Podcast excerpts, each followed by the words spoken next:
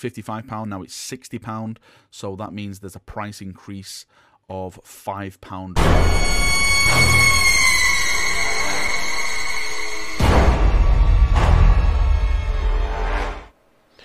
Hola y bienvenidos gente, así es, vamos a hablar de el horror y no el horror de exactamente de lo que es Warhammer y la, la pesadilla que sería vivir ahí, sino más bien vamos a estar hablando de todo el contenido que se ha hecho cuando se voltean las cosas y no estamos siendo un hombre de 3 metros con poderes psíquicos, eh, eh, no, overpower, además no dar, sino más bien ¿Qué tal si eh, empezamos a tener miedo de todas estas situaciones? Eh, aquí nos acompaña, ya saben, como siempre, el compa Facio. Buenas Kench, aquí de nuevo en este especial que pues en este mes de octubre, que es el mes donde las puertas del inmaterio están más cerca de la realidad, pues qué mejor a darle este especial antes de entrar a temas un poco más densos que nos han pedido mucho, pero quizá con este episodio les podamos dar una una visión diferente de lo que es Warhammer. Muchos piensan que Warhammer, o se les olvida de que Warhammer al final del día, todo se basa en el Grim Dark, ¿no? En ese género que incluso ellos como inventaron o forjaron. Sí. Em, y el terror es algo que viene de la mano de Warhammer. No puedes separar Warhammer del terror, ni siquiera del fantasy, del 40k, del Age of Sigmar, cualquiera que sea, ya viene con ese elemento intrínseco que es el terror. Algo tienen los pues, ingleses y, el horror, ¿verdad? O sea, algo tienen, o sea, algo, alguna relación. Tal vez es... Bram Stoker, Ajá. No, o sea, tal vez, creo que es americano. Tal vez es la cuestión de que el mundo los ve como el monstruo y, ellos tienen que imaginarse un monstruo todavía más grande. Pues, pues, no muy lejos de la realidad, ¿no? Al menos no somos Drácula, ¿ok? Y esa preciosa voz que escuchan es Raz, de Raz Podcast. Hola, mucho gusto. Kench, audiencia querida que nos, que nos ayuda, bienvenidos y al especial de octubre. Atentamente el mes donde las, los psíquicos saben más delicioso, atentamente el emperador. Y pues, bienvenidos al, hermoso podcast de Warhammer para Prietos. Así es, así es. Y también pues esto ha sido como que un circle jerk, más que nada entre, entre Facio y yo, así de, mira, no mames, este género eh, está bien chido. Este episodio va a ser muy diferente, ya que no les vamos a estar explicando de lleno una facción, explicando de lleno un evento, no, sino vamos a, eh, por primera vez creo que tomar algo muy general y muy variado y también para ello pues necesitábamos refuerzos. Entonces eh, decidimos tener una un escritor que de hecho escribe eh, cosas eh, de horror. Y de hecho, me, me, bueno, ahorita le pregunto, pero me da mucho interés de cómo él se metió en todo en esto. Trujillo, ¿cómo estás? Hola Kench, hola Facio, hola Raz y hola a la audiencia. Es un honor para mí estar en este uno de mis podcasts favoritos, el Warhammer para Prietos. Y pues aquí para hablar de todo este tema sobre este universo de horror que literalmente es de horror puro. Tiene, tiene, tiene muchas facetas, pero sí es un universo en el que no, a cualquiera le gustaría vivir. Antes creo yo. De, de hablar de horror, eh, ¿tú cómo entraste a este mundo de Warhammer? Porque es un mundo últimamente un poquito más penetrable, pero ha sido conocido por ser muy impenetrable. Fíjate que mi primer encuentro con Warhammer 40.000 fue cuando era un niño. Mm. Esta es una anécdota.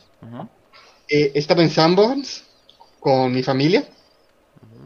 Y a mí siempre me gustaron esos temas, horror, fantasía, entonces vi, vi una revista de Warhammer que ahí vendían. Yo en ese momento no sabía que era Warhammer. Recuerdo que e, era esa revista española de Workshop.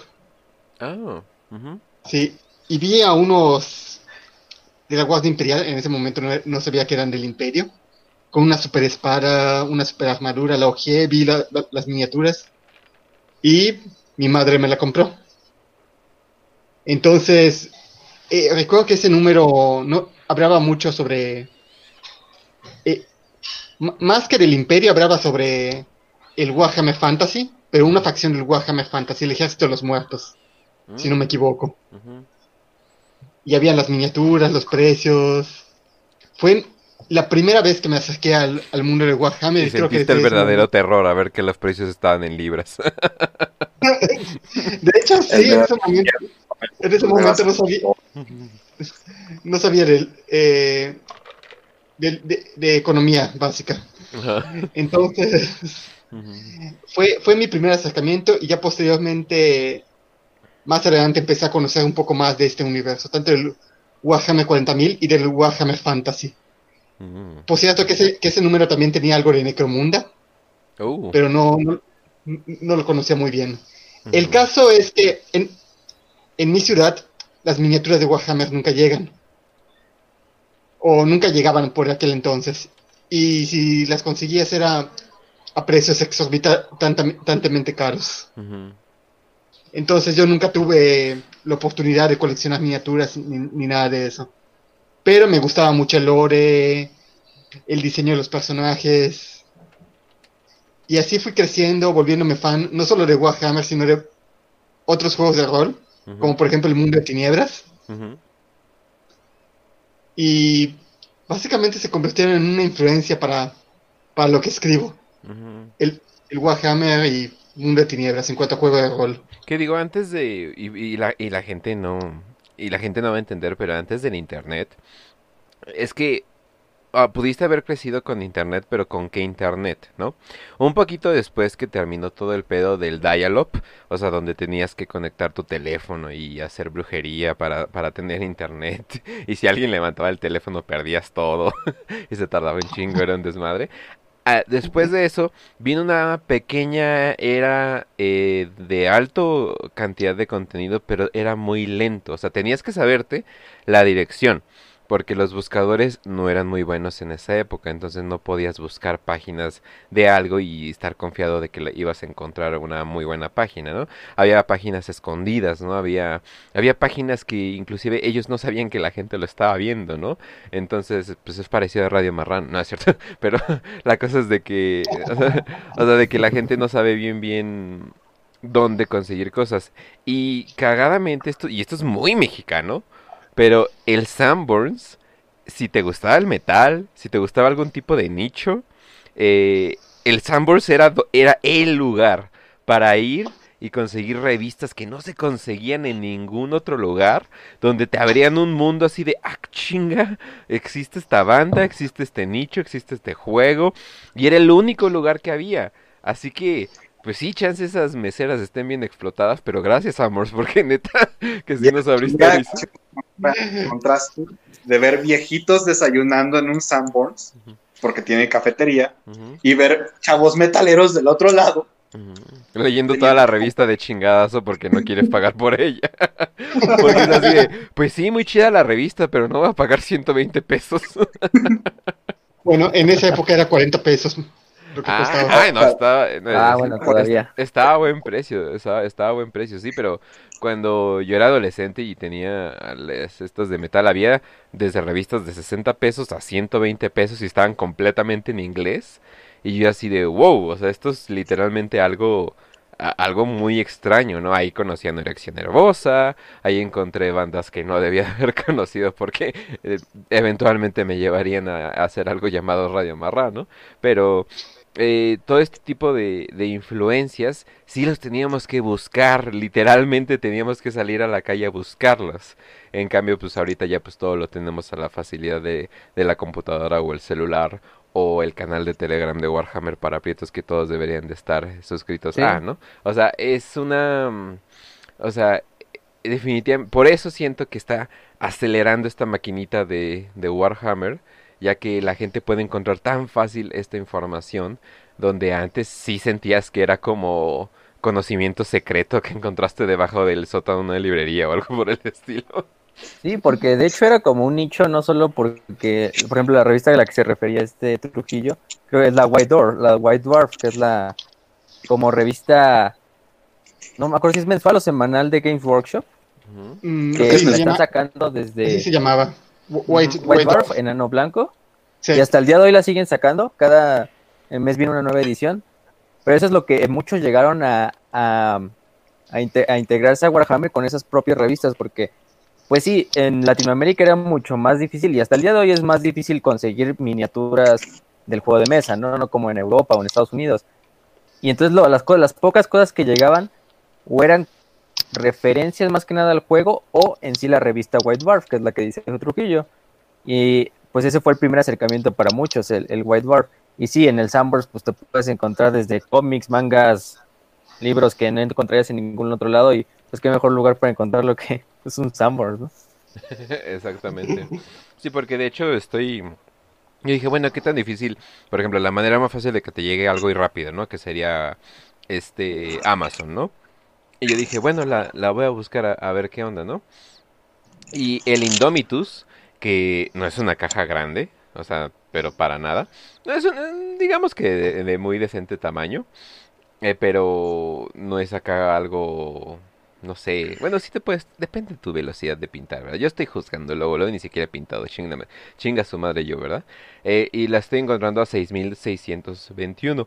Pero más 250 pesos de envío, ¿no? Por suerte tiene Prime, ¿no? Entonces ya se puede conseguir pero pues a un precio que, híjole, imagínate si, si te llega y dice, oye, ¿en qué te gastaste seis mil, eh, casi siete mil pesos? Ah, en este plástico gris. Ah, por cierto, me faltan pinturas. Tienes que comprar las pinturas y tienes que comprarle las bases y tú propio modelarla y construirla y, pasar, y pasarte seis horas pintando nada más dos Marines. un cabrón que tiene un eso es rápido, ¿eh? Un cabrón que tiene un Lamborghini se queda muy pendejo al lado de alguien que sí tiene, tiene un montón de miniaturas, que tiene un caballero imperial. Sí, sí, efectivamente. Ajá, ok, muy bien, muy bien. Ahora sí, eh, vámonos de lleno y pues Trujillo quería sacar un tema que se me hacía perfecto, que son cuáles son las influencias que tiene lo que es Warhammer Horror. O sea, y también algo que quería, que quería mencionar. Eh, Warhammer Horror funciona, en mi opinión, perfectamente ya que tienes un mundo lleno de depredadores, lleno de depredadores misteriosos de todo tipo, que te quieren destruir, no importa quién seas o de, o de qué raza, y pues son siempre esas historias de, oye, ¿qué pasa en esa calle, no? Oye, ¿qué pasa con este tipo? Oye, ¿qué pasa? Que son, yo siento que son las más interesantes de Warhammer en un sentido literario y no tanto estas épicas enormes de guerras y todo eso que también son muy disfrutables, pero para mí, o sea, yo sí me llego a obsesionar con, ah, no manches, esta historia de una persona yendo por tal lugar es súper interesante.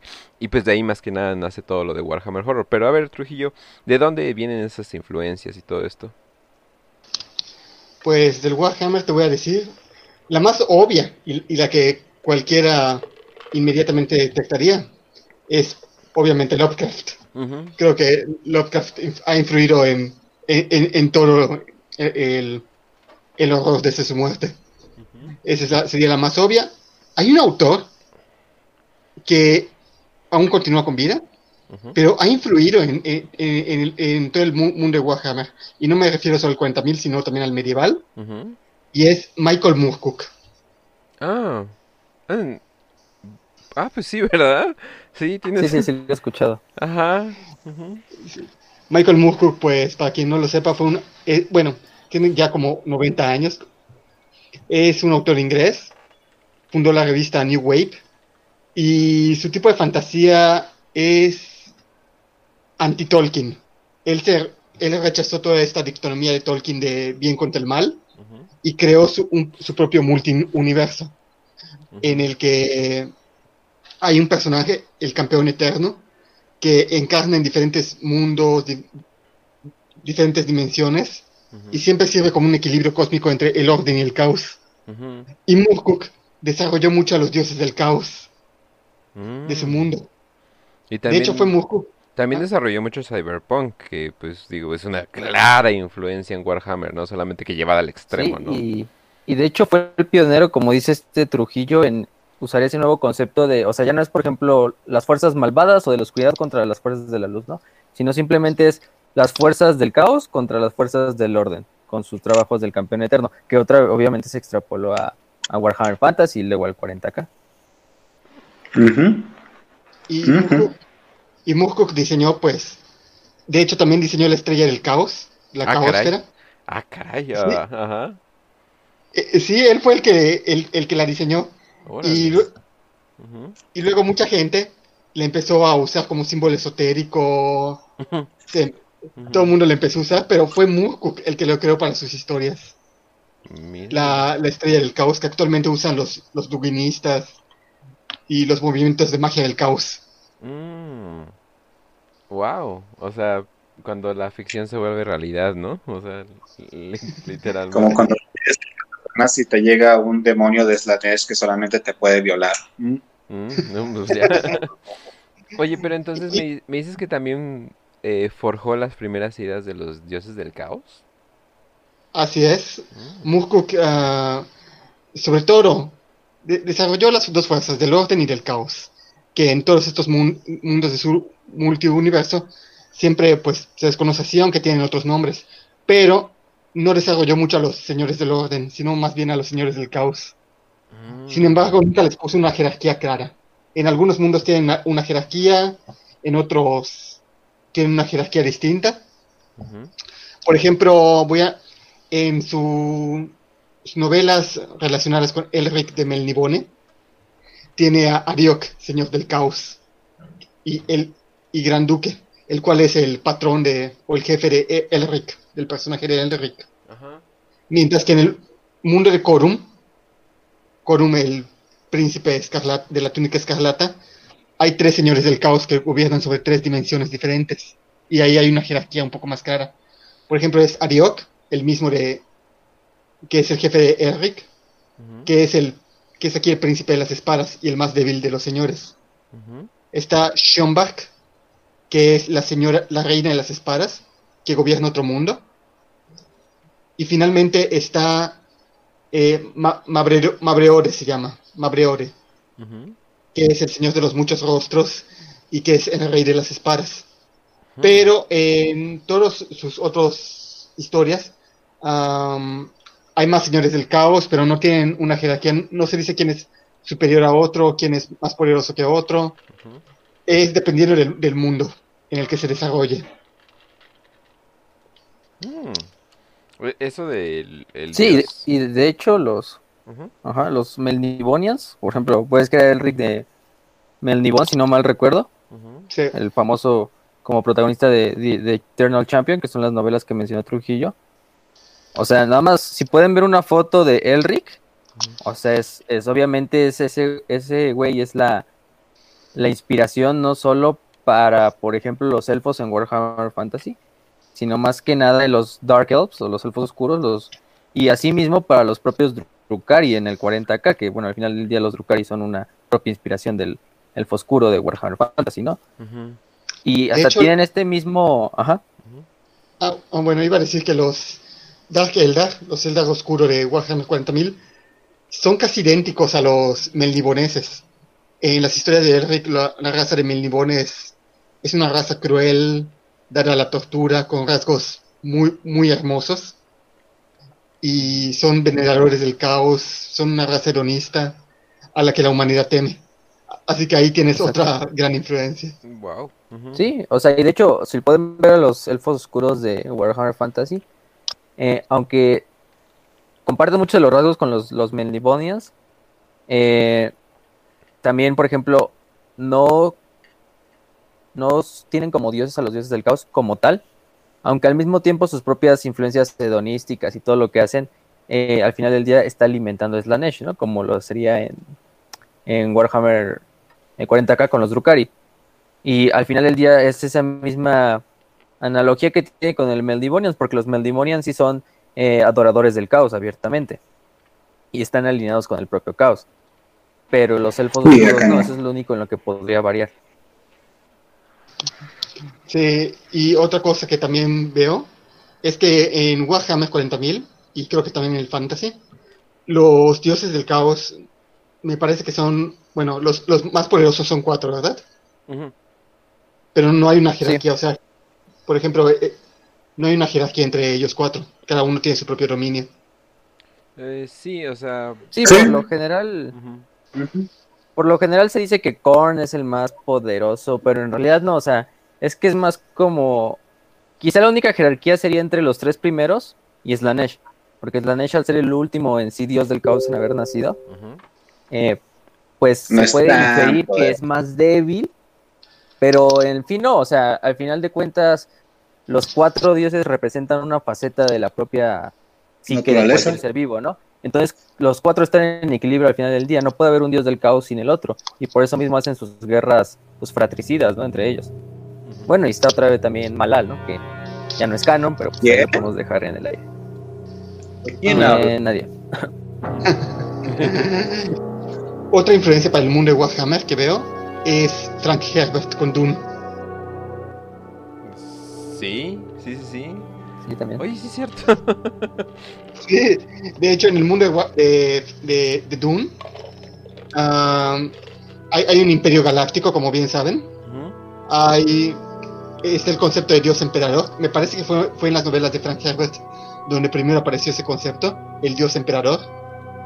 Es su cuarta novela, Dios emperador de Dune. Y creo que literalmente se convierte en un gusano gigante de arena. Los, y, los cuales ¿Ah? como que gusanos gigantes de arena como que se repiten en varias uh, obras de, ficción, pero pues Warhammer tiene tiene bien definido, ¿no? Todo eso. De hecho, en el episodio pasado de los tiránidos lo mencionamos, ¿no? Gusanos gigantes del espacio. Eh, así es. Que Doom, según veo, sigue siendo la... Um, la Space Opera, porque ese es su género, Space Opera. Uh, más basada que pueda haber. Sí, cabrón, sí. Sí, definitivamente espero que con esta película que salgan los, los Ollas no, la descubran tanto. Pero.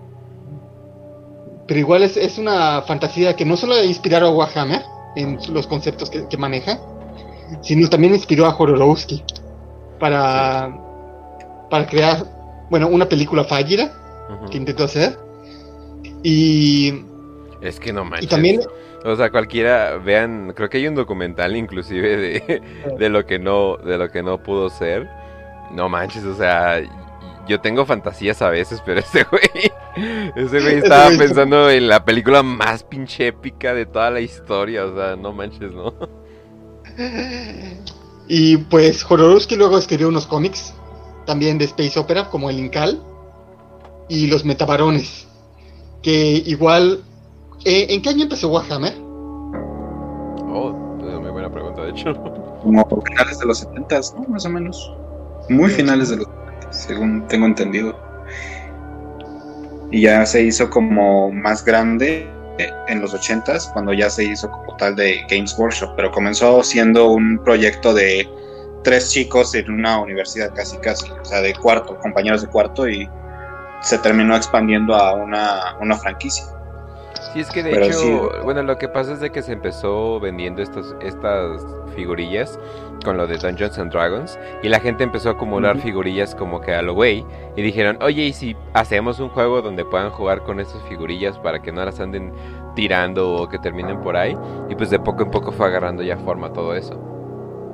Sí, de hecho fue eh, a principios de los 80, fue creo que en el 81 cuando finalmente ya vinieron con el este esquema de bueno, con el concepto de Warhammer Fantasy, si no mal recuerdo, fue en el 81, que es el mismo año, por ejemplo, cuando salió God Emperor of Doom, que es la novela que mencionó este, este Trujillo. Y por ejemplo, Warhammer 40.000 ya fue hasta el 87, también si no mal recuerdo. Uh sí, fue hasta el 87 cuando ya finalmente se publicó como la primera edición, que sería Rock Trader, que era como el proto Warhammer 40.000.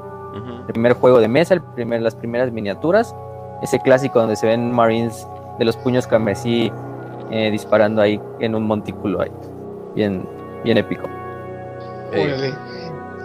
Y también ¿También qué, perdón? Ah. Que también, o sea, ahí también se trajo no solamente de, de como toda la epicidad, sino que importaron directamente de fantasy a los orcos. Y que yo creo que son la, la especie más de todo, todo el juego de mesa. Una especie más divertida. Los elfos oscuros. También fue algo que pasó ahí, fue que, em, por ejemplo, antes de que iniciaran con eso, Gameworks se supone que inició como esa eh, empresa chiquita de tres personas, que más que nada se dedicaban a carpintería, a hacer mesas para juegos de mesa. Incluso empezaron con miniaturas que eran para el Señor de los Anillos y para otros juegos de mesa. Hasta que ya finalmente decidieron hacer su propio universo que fue eh, Fantasy, posteriormente 40k y ya una vez que finalizó Fantasy hace unos años, pues Age of Sigmar, ¿no? Oh, órale. iba a decir que también este creó una fantasía espacial llamada Los Metabarones, la casa de los Metabarones, que se asemeja mucho a Warhammer. Yo lo que pregunté estaba es si ustedes creen que esta saga de los Metabarones, no sé si la conozcan, haya influido un poco en Warhammer o es aparte. Sí me suena, creo que sí la escuché la otra vez de alguien en el Telegram, pero no, no lo ubico, o sea, muy bien, el concepto de, ese universo. Es muy Ah, ¿cómo? Que creo que andamos muy Summer, Espacio y yo. sí, bueno, o sea. es, sobre una familia en, una sociedad igual en el espacio que se dedican a ser mercenarios. Y, y cada prueba de iniciación de esta familia es mutilar una parte de del heredero y, y cambiarla por un implante mecánico. Oh. Y, y pues la última prueba de iniciación del metabarón, porque los metabarones son eso, una familia que hace recompensas, es matar al padre. Mm. Matar al antiguo metabarón para tener su título. Mm. Y. Ah, pues. Ah, sí. es básicamente. Me, recuerda mucho a Warhammer 40.000 porque tiene e, esa estética, ese universo violento, amoral, ese universo nadie. Ah, sí. Y, pues si no, no conocen la casta de los metabarones, se, se, la recomiendo. De hecho, su dibujante murió este, este año. Se llamaba Juan Jiménez. Ah, F. Sí, pero eh, si ven su arte de verdad es, es bellísimo. Se los recomiendo mucho. Sí, de hecho con eso que dijiste, o sea, obviamente lo de quitarse partes del cuerpo y suplantárselas por mecánicas, pues obviamente a quién nos referimos, ¿no? En, por ejemplo, en, Warhammer 40.000, pues el adeptus mecánicos. Y eso que dices de que son, bueno, como casas o castas al mismo tiempo así de eh, propiamente dichas, eh, también es muy parecido a lo de los Rock Traders de Warhammer 40.000, que pues los Rock Traders también son casas hereditarias, pero de aventureros, o sea, al final de cuentas son aventureros que el imperio les da como una patente de corso, un equivalente a eso, serían como un corsario del imperio. Y con eso tienen derecho pues a viajar, a explorar lo que quieran, incluso a matar a otros eh, rock traders. Bueno, es muy difícil, pero compiten con otras organizaciones imperiales. Pero sí, esa es la. Ahí le otra influencia, como dice Trujillo. Y también me parece que hay otra más. Ah, ¿Conocen los cómics de Judge Dredd? Ah, sí. Ah, sí, claro, claro. Me parece me parece que este también es, ha sido una influencia para Warhammer 40.000. Eh, este. Y me parece, no sé dónde leí, espero que me lo confirmen, que hay, hay un crossover entre Judge Dredd y Warhammer 40.000, o por lo menos que el mundo de, de Dredd es uno de los mundos del Imperio. o sea, o sea, podremos imaginarnos, o sea, inclusive Judge Dredd sería como un personaje pues, hasta con poquito poder, o sea. es que sí, lo que pasa ahí es con, yo creo que se refiere a Trujillo más que nada es que de hecho los Adeptus Arbites, que son los policías del imperio, básicamente, están, o sea, son casi una calca de lo que sería el juez Red, ¿no? O sea, vean la, vean la armadura, vean el aditamento que traen, las armas que traen, y son prácticamente iguales. Y aparte también eh, Juez Dredd dio este concepto, por ejemplo, de la Mega City One, es la ciudad donde se lleva todo a cabo, bueno, la mayor parte de la historia. En la Megacity One básicamente es lo que sería una ciudad colmena en el imperio de la humanidad, ¿no? Es una ciudad tan sumamente poblada que incluso tiene que construir a lo vertical en vez de a lo horizontal. Y pues que hay mejores ejemplos que por ejemplo Necromunda, Armagedón, eh, Cadia no tanto, pero por ejemplo la propia Santa Terra, Terra. son megacities ones, o sea, bueno, de hecho, Terra ya de hecho es una ciudad hecha planeta, o sea, no hay zona del planeta que no sea una ciudad, que no sea parte de la propia ciudad gigante. No, y, y, más que nada, más que nada, o sea, la inspiración viene del cyberpunk, que es como, ok, usualmente cuando la gente ve al futuro, sobre todo desde que salió Star Trek, la gente piensa, no, pues en el futuro vamos a arreglar todos nuestros problemas, ¿no? Eh, la gente, toda la gente se va a llevar bien, no va a haber pobreza, eh, no va a haber, o sea, no va a haber ninguno de los problemas que nos están afligiendo ahorita, ¿no? El mundo va a llegar a una paz total, nos vamos a unir, vamos a explorar el espacio, nos vamos a coger chicas verdes, o sea, como que estamos, o sea, como que están diciendo constantemente de que va a ser este mundo maravilloso.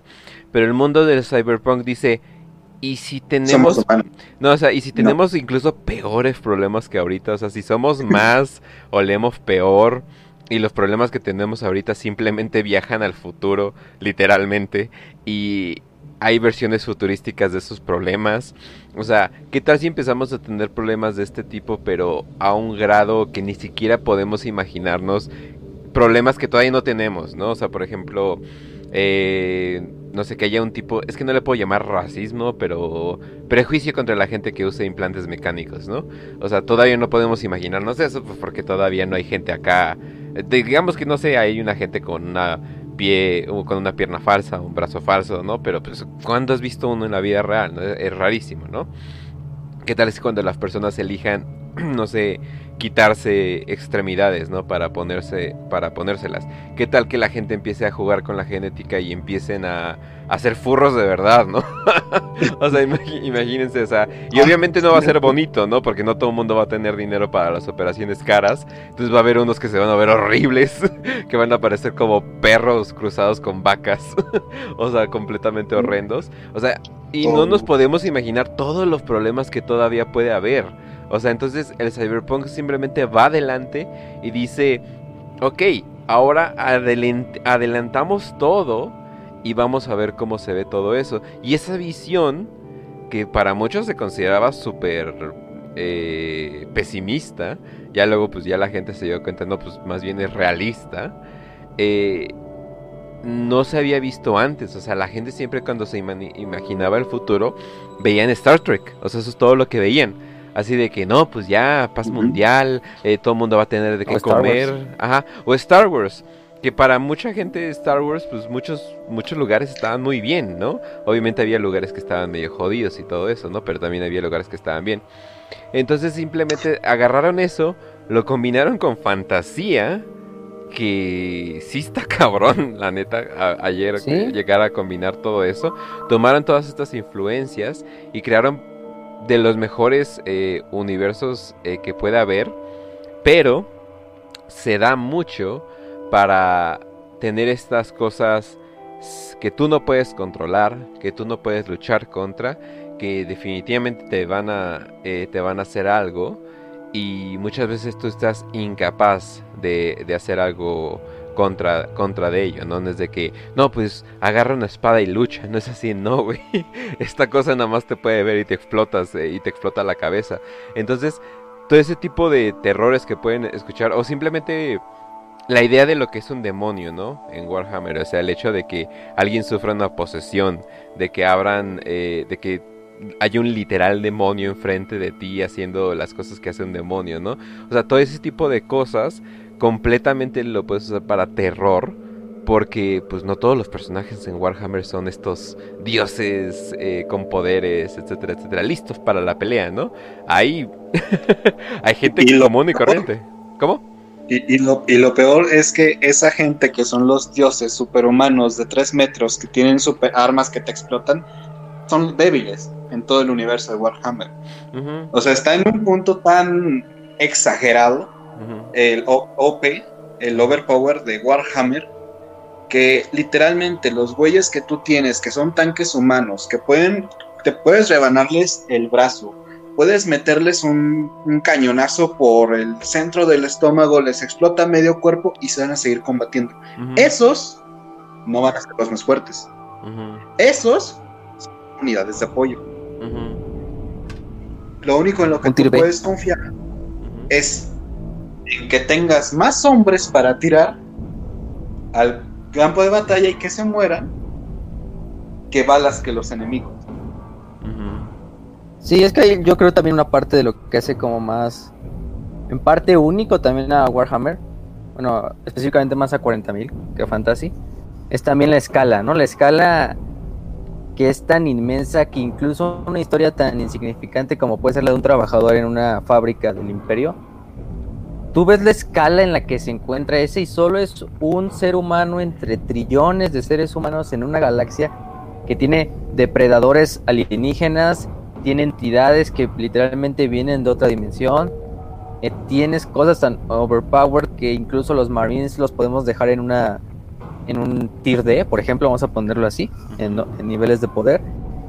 Eh, y eso es lo propio que hace el Grim Dark, es también esa como sensación de no hay esperanza, de perder la esperanza, porque al final del día tú ves el imperio y el imperio incluso es una, aunque sea, vamos a decirlo, la luz dentro de la galaxia, al final del día es todo lo contrario, o sea, al final del día cualquier humano que vive en el imperio solo está ahí para servirle a un dios inmortal que está a millones de años luz lejos de él eh, a morir en un campo de batalla olvidado de todos sus familiares eh, por una nación que ni siquiera a veces sienten que es suya.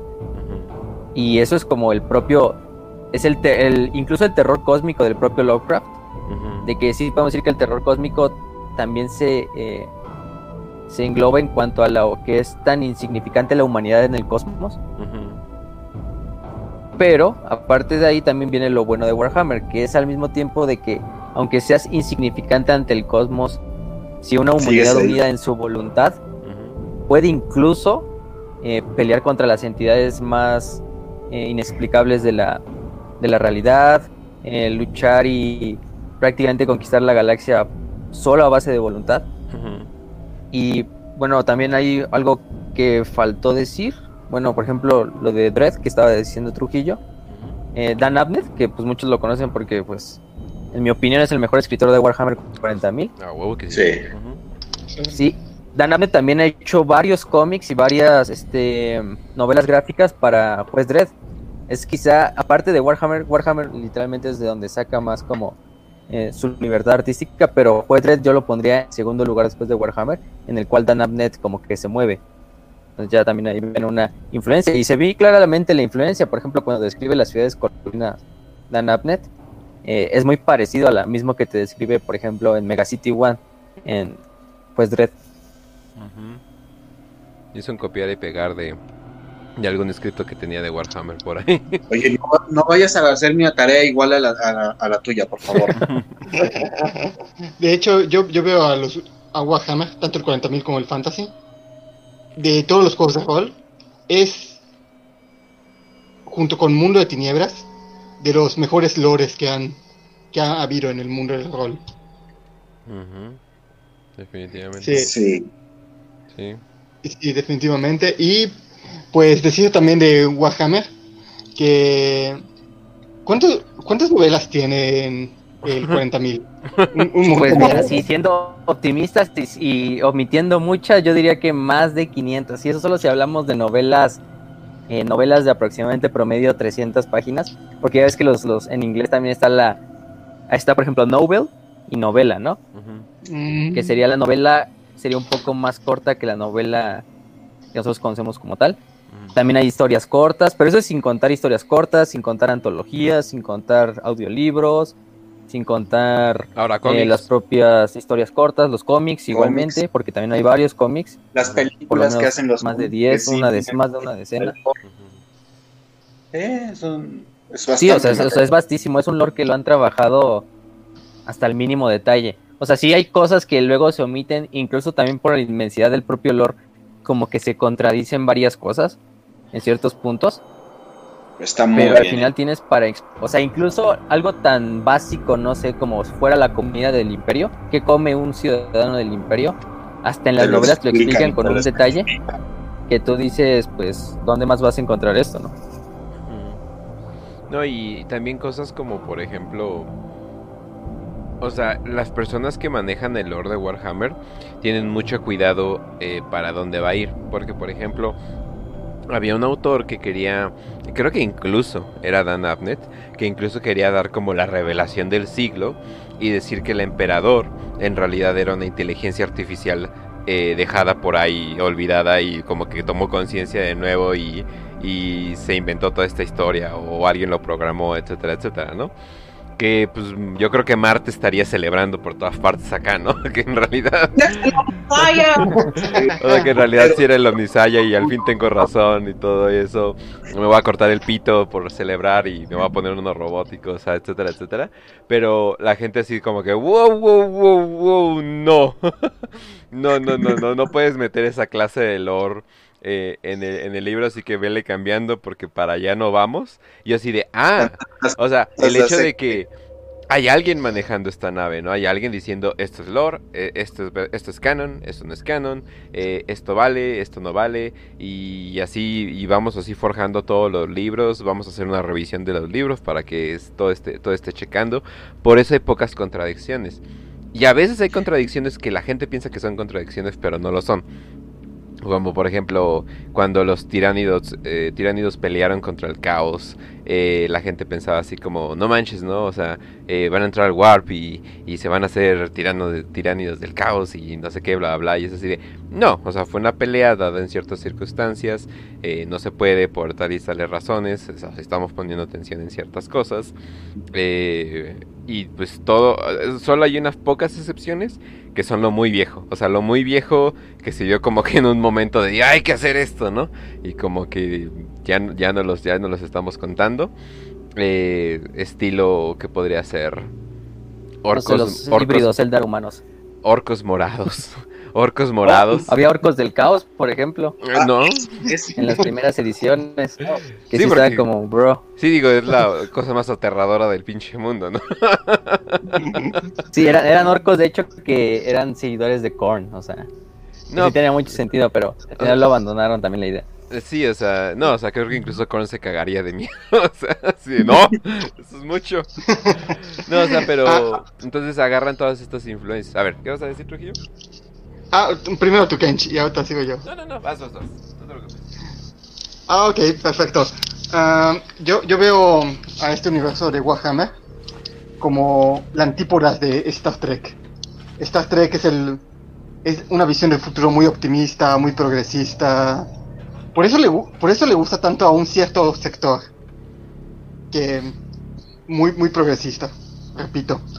En cambio Warhammer es ese futuro y no solo Warhammer, sino las obras de Cyberpunk en general, de ese futuro pesimista en el que sabes que nada va a cambiar por más que viajes al espacio. Eh, la humanidad va a seguir cargando con sus problemas, va, va, a continuar. Los problemas que actualmente tenemos creo que van a empeorar, y más que nada con la tecnología. el, el Cyberpunk, pues, nació en los 80, cuando Warhammer se estaba todavía desarrollando. Y fue el primero en, usar esa palabra, o el que bautizó el género fue William Gibson, con Neuromante. Que, todos los tópicos... Que es uno de, los mejores libros que he leído en mi vida, la verdad. Definitivamente. Que todos los tópicos que han visto en las películas de Cyberpunk, como Ghost in the Shell, como este, ¿cómo se llama este otro? Akira, como Lane, como Blade Runner, vienen precisamente de esa novela. Matrix, Matrix también. todos esos tópicos como inteligencia artificial, viajar a la, a la red a través de la mente, la, la, chica cyberpunk de cabello oscuro, que está buenota y... Pues, ¿Ah? pues, de hecho todas estas novelas estilo detectives, o sea, estilo noir, pero ahora vamos a hacerlas en el futuro que es, es una clara influencia. Eh, Warhammer pues también dijo, oye, ¿y si, ¿y si hacemos algo así como de detective, pero qué tal que es un inquisidor, ¿no? O sea, qué tal si es como, o sea, qué tal como algo por el estilo. Entonces es una muy clara influencia que tiene, muy buena influencia, por cierto. Pero sí, o sea, eh, Neuromancer como que cambió las reglas del juego y como que le empezó a decir a la gente eh, ya no pongan, ya no hagan cosas acá todas positivas, todas acá, no, el verdadero mole está en esto. Incluso podemos ver versiones arruinadas, o sea, que es como por ejemplo, y va a ser una idea muy controversial, pero yo siento que películas como La Matrix es cyberpunk pasado por un filtro de café y luego le, y luego le echan agüita, así como que trataron de hacer algo como, miren qué cabrón está el futuro, no sé qué, bla, bla, pero como que al final lo hicieron como que muy uhu, lo, no sé, como que...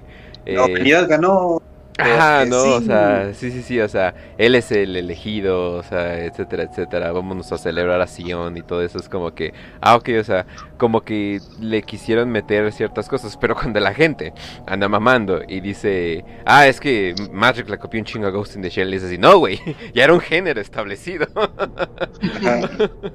o sea, de hecho, sí, Ajá. sí se agarró varias cosas de Neuromancer, de Bright Runner, de Agarró, o sea, agarró un poquito de todo y dijo, ¿sabes qué? Esto es mío, yo lo hice. Pero lo que más se plagió fue Los Invisibles de Grant Morrison. Cabrón. Sí, sí, Matrix agarró los invisibles, los Wachowski agarraron los invisibles, lo filtraron terriblemente, lo filtraron con agua y bueno, básicamente les voy a decir esto. Matrix es la versión soya de los invisibles. Sí, o sea, sí completamente, o sea, inclusive con el... Eh, gané porque por, porque gané, o sea, gané porque no podía perder, ¿no? O sea, tenía tenía el pase gratis, ¿no? O sea, no hay como que una o sea, no como que no hay un arco bien definido e inclusive creo que ellos no sabían qué pedo con el final. O sea, cuando, cuando en el final el tipo sale volando y acá de, uh, eh, ¿cómo se llama? Ahora soy Superman yo sentía que el güey ya pudo hackear la Matrix, ¿no? Ya, ya, o sea, ya se acabó la historia, ¿no? Porque el güey literalmente ya puede cambiar la fibra de la Matrix y pues la va, la va a destruir o, o ya es como que un líder ahí. Y en la segunda película es como, eh, no, de hecho ahora nada más es un superhéroe, no sé qué, bla, bla, bla. Y, y oh, miren, hay, hay un nuevo agente, ¿no? Hay un nuevo no sé qué, bla, bla, bla. Y sabían que los hombres lobo también eran programas del pasado. Y es como, ah, chinga tu madre. o sea, como que empezaron a, a bajarle y bajarle y bajarle. Grandes escenas de acción para la época, o sea, la verdad. O sea, chingoncísimas escenas de acción eh, para la época, sobre todo de la 2. Yo siento que la 2 tiene una la, la mejor escena de acción de esa época que era la de la carretera. Pero sí, o sea, había muchos conceptos que los elevaban y caían. Elevaban y caían. Y todo el mundo se dio cuenta de eso cuando salió la tercera película. Y es así de, oh por Dios, no sabían a dónde iban, ¿verdad? o sea, todo el mundo decía, este es el Star Wars de este. ¿Qué pasó? ¿Qué pasó? es que la pelea de la lluvia estuvo bonita, ¿no viste cómo al final dijo hay que tener esperanza? Ajá, no, y, no, y al final una, una tipa que por cierto se murió, por eso cambiaron de actriz. y con una y con una niña viajan al arco iris, así de ¿de qué mierdas estás hablando? Esto mismo ciberpunk de robotinas de los supersónicos asesinando gente, güey. O sea, en la primera, en la, primera película dijeron que una Matrix feliz no funcionaba porque la gente, o sea, cae, o sea, cae en su propia destrucción. Entonces, ¿por qué chingados me estás enseñando que eso es el final feliz? Acaban de destruir a la humanidad otra vez. sí, o sea, o sea, es como que, verga, o sea, como que ahí sí la cagaron. Pero eh, bueno, también eso pasa cuando quieres hacer una película de Hollywood y pues hay mil manos eh, en el pie que haces. En cambio, cuando quieres hacer un universo muy nicho como Warhammer, pues sí puedes hacer cosas que en otros universos no te dejarían, pero para nada, ¿no? Así como que, ah, sí, hay un nuevo dios del caos y tiene pito y chichis y le gusta mucho torturar gente y cogérselos. Y todo el mundo wow, wow, wow, no puedes hacer eso, ¿no? Warhammer dice, sí, sí puedo. ¿Cómo no?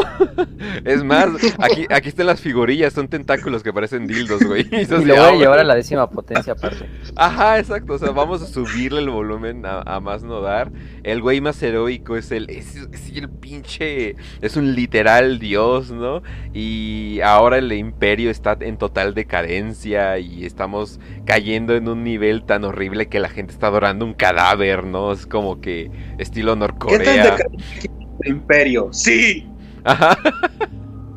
Sí, entonces eso, e, eso la neta sí me, sí me gusta, o sea, y el hecho de que no tienen que rendir cuentas también les da una gran libertad uh, de, lo que, de lo que pueden hacer, ¿no? O sea, pues ya la gente sabe, o sea, sí, o sea, Warhammer lo pueden agarrar adolescentes, lo pueden agarrar todo eso, o sea, cuando agarren el libro que no deben de leer, pues sí dice como para mayores de 18 años, pero pues no tienes esta ola de gente diciendo, ay, Warhammer va a pervertir a la juventud y cosas por el estilo. Ya existe TikTok, ¿no?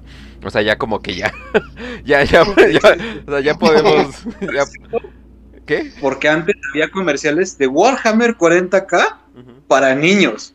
Ajá, sí, sí, sí. Y el comercial decía, lleva a tu hijo a la tienda de Games Workshop para que pinte miniaturas y se meta en un lugar bonito donde pueda.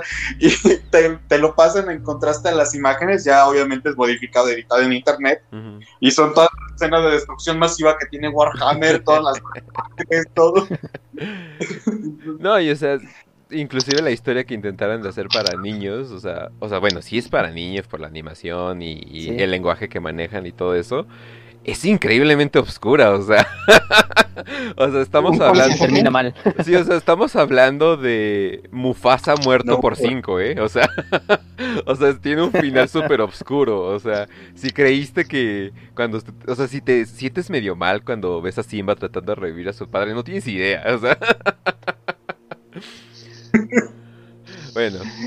Sí, de hecho, creo que están sacando los episodios animados. No sé si era cada sábado. Holy shit, ¿dónde? Por ahí escuché. Ajá. Es lo que estoy investigando. Ok. Pero ahorita les, investigo y les digo el, dato al final. Sí, que salgan en Netflix o Prime y ya. Ya, ya, ya lo hacemos. Por cierto, están preguntando en el chat, eh, Trujillo, Trujillo, güey, escríbelo bien. Eh, ¿Qué opinas de Transmetropolitan? Ya que te tenemos aquí, hay que aprovechar. Ah, va, que va. Me, eh, solo he, leído el primer número, pero me, ha gustado mucho. Ah, Tengo pendiente leer los otros. es, es una historia muy, muy ácida, muy... Lo que me gusta es que el personaje no es un superhéroe, no es alguien con poderes, sino... Es Hunter S. Thompson en el futuro, literalmente. A la madre es Hunter S. Thompson, es un periodista y básicamente el, el mundo de, de este güey, Spider Jerusalem, sería muy apegado al, mundo de Judge Dredd. Volvemos a Judge Dredd y a la distopía. Sí, sí, sí. Eh, tiene. Y, y, bueno, yo, yo que lo leí completo. Eh, tiene sus momentos muy cringe, o sea, se ve que se hizo en cierta época donde lo que estaban haciendo era edgy, o sea, para, el, para la época, pero ahorita es como que, esto ya como que ya no pega tan bien como antes. Pero tiene un bonito arco, o sea, eh, está bien hecho, está bien dibujado, está competentemente escrito. El personaje de Spider Jerusalem definitivamente se guarda como en, en un chido personaje. Y pues sí, o sea, es un... Ni siquiera le voy a decir un antihéroe, o sea, más bien es, es, un villano que de vez en cuando hace mal, hace bien sin querer, o sea. o sea, definitivamente. Sí, o sea, porque el güey vive drogado, vive, eh, vive jodiendo a la gente. Creo que de las primeras escenas que lo ves golpea a una viejita y es así de, ah, esa viejita en realidad es un güey que cambió su ADN. o sea, pero es una, es una clara mentira, ¿no? O sea, de que, o sea, nada más para justificarse de que golpeó a una viejita, ¿no? Sí, de hecho, eh, el autor Warren Ellis es uno de los mejores en cuanto al cómic de em, su, historia de Planetary es para mí el mejor cómic que existe, Planetary. Ah, ok, esas, esas son palabras mayores, pero sí, te, entiendo definitivamente. Ok, a ver, entonces, Facio. Eh, ya calentamos. Mira, pero, antes de conseguir, mira, ya encontré el dato. De hecho, en la página de Warhammer Adventures pueden ingresar y hay una zona donde dice Watch para que vean como los Creo que son como mini episodios, no son tantos episodios grandes. E igual son algunos trailers y otras cosas. Pero, o sea, desde la, desde, vamos, vamos, o sea, es para niños, pero desde la descripción. Eh, soldados superhumanos pelean contra horrores inhumanos y flotas gigantes eh, pelean por, por el destino de la humanidad. Y de hecho está también viendo el artículo de 1D4chan y dice, también es, ha recibido críticas porque al final del día es inevitable que los padres se den cuenta de que estas aventuras para niños se llevan a cabo en un universo donde literalmente hay dioses que son la encarnación del genocidio y de la violencia sexual. Literalmente, sí. ¿Sí? literalmente. Ok, muy bien. Entonces, ya que calentamos el comal, eh, ¿qué tortillas vamos a poner en el comal? Pues eh, aquí Raz nos vino con un Ah, perdón, se me. Silencio por accidente. Eh, este, un tema que era muy interesante y que también al principio no sonar tan terrorífico, pero si lo ves desde perspectiva sí es muy terrorífico. Y son los trabajos o las actividades que lleva un ciudadano imperial en su día a día, en el imperio de la humanidad. Uf. bueno, ¿quieres empezar? Por supuesto que sí, por su pollo que sí. Eh, vamos a imaginar que son personas normales. Todos de la audiencia quiero que se cierren los ojos en estos momentos y que se imaginen que son personas normales, comunes y corrientes que nacieron en un planeta X del imperio de los tantos millones que hay. Ok. Naces, creces, te enseñan que tienes que alabar al emperador por toda tu vida. Tienes unos 14 años, 15 años, si bien te va, y se decide que tienes que ir a trabajar a un manufactorum. Que para quienes no sepan, en los manufactorum es donde tienen enormes fábricas, son gigantescos complejos industriales que existen para fabricar armas, tanques, todo lo que necesita el imperio para pelear. ¿Qué es lo que te va a pasar? No vas a tener ninguna prestación. O sea, olvídate de que te paguen por tu trabajo. Tu pago es el servicio del emperador y la bendición que vas a recibir por él cuando te mueras. Eso es tu pago. ¿Cuáles son tus raciones para comer? No tienes casi raciones para comer. Te van a dar rata muerta si bien te va. Con carne de rata podrida si muy bien te va. Ahora, imagínate que tienes una familia. Esta familia la tienes que criar. Y lo vas a criar no como si fueran personas, los vas a tener que criar como ganado. ¿Por qué? Porque tu hijo se va a terminar yendo a una guerra donde probablemente muera devorado por tiránidos. Si bien le va, porque lo peor que te puede pasar es que te capture un Dark Eldar. Y para acabarla de amolar, imagínate que no nadie te va a escuchar. Y si te atreves a quejarte, de lo que te está ocurriendo, te van a mandar a la Inquisición por herejía. Sí. Eso, eso por sí solo ya es un terror. Ahora imagínate que el manufactorum donde tú trabajas está lleno, lleno de servidores. Y es todo lo que tú puedes ver en, tus días. Un servidor que para eh, quien no sepa, para quien no sepa, los servidores son básicamente la escoria que tiene el imperio. La escoria que fue lobotomizada. Modifican ciertas eh, eh, partes de su cerebro para que solamente sean capaces de pensar en su tarea. Y solamente cumplir su tarea. Están técnicamente conscientes y con vida, pero no pueden opinar, no pueden pensar. Son ya más máquina que hombre, son la, representación máxima de lo que es terminar muerto y al mismo tiempo están vivos. Todo eso. Básicamente alguien llegó, eh, alguien del Mechanicum llegó y así de, oye, ya sé que está prohibida la necromancia, pero... básicamente. básicamente. Y eso no es lo peor que te podría pasar. Eso es vivir una vida tranquila y morirte a los 32 años. Sí, muy bien te va. Eso es vivir una vida tranquila en 40k. Las vidas de los guardias imperiales son todavía peores. Haces un servicio en tu regimiento, te envían a cualquier zona. Los enemigos que te vas a encontrar no van a ser los mejores. No van a ser lo más bonito que vas a tener en tu vida. De hecho, los enemigos que te vas a encontrar van a ser necrones, tiránidos, Eldar lo mejor que te podría encontrar es un Eldar que tiene capacidades para dialogar y negociar, a su favor, obviamente. Pero, venga, o sea, puede llegar a haber un, tipo de diálogo, o lo está. Pero, si te encuentras con orcos, ¿qué es lo que te va a pasar si te encuentras con un orco? Mm, bueno, pues probablemente te vaya a azotar, te vaya a machacar, te va a hacer, va a pulverizarte con una hacha gigante eh, y terminará usando tu cráneo como adorno para demostrar su fuerza. Eh, si te encuentran los Eldars Oscuros, ya, ya puedes ir a escuchar el podcast. Yo creo que ahí quedó bastante claro que lo peor que te puede pasar es que te capture un Eldar Oscuro y te termine haciendo un. Eh, convirtiendo en lo que es un pequeño sombrero, adorno, y al mismo tiempo estás respirando mientras estás siendo modificado carnalmente, genéticamente, te están metiendo de todo. Eh, y bueno, pues básicamente eso. Y no puedes tener amigos si eres un guardia imperial, porque sabes que tus amigos van a morir de la misma manera que tú.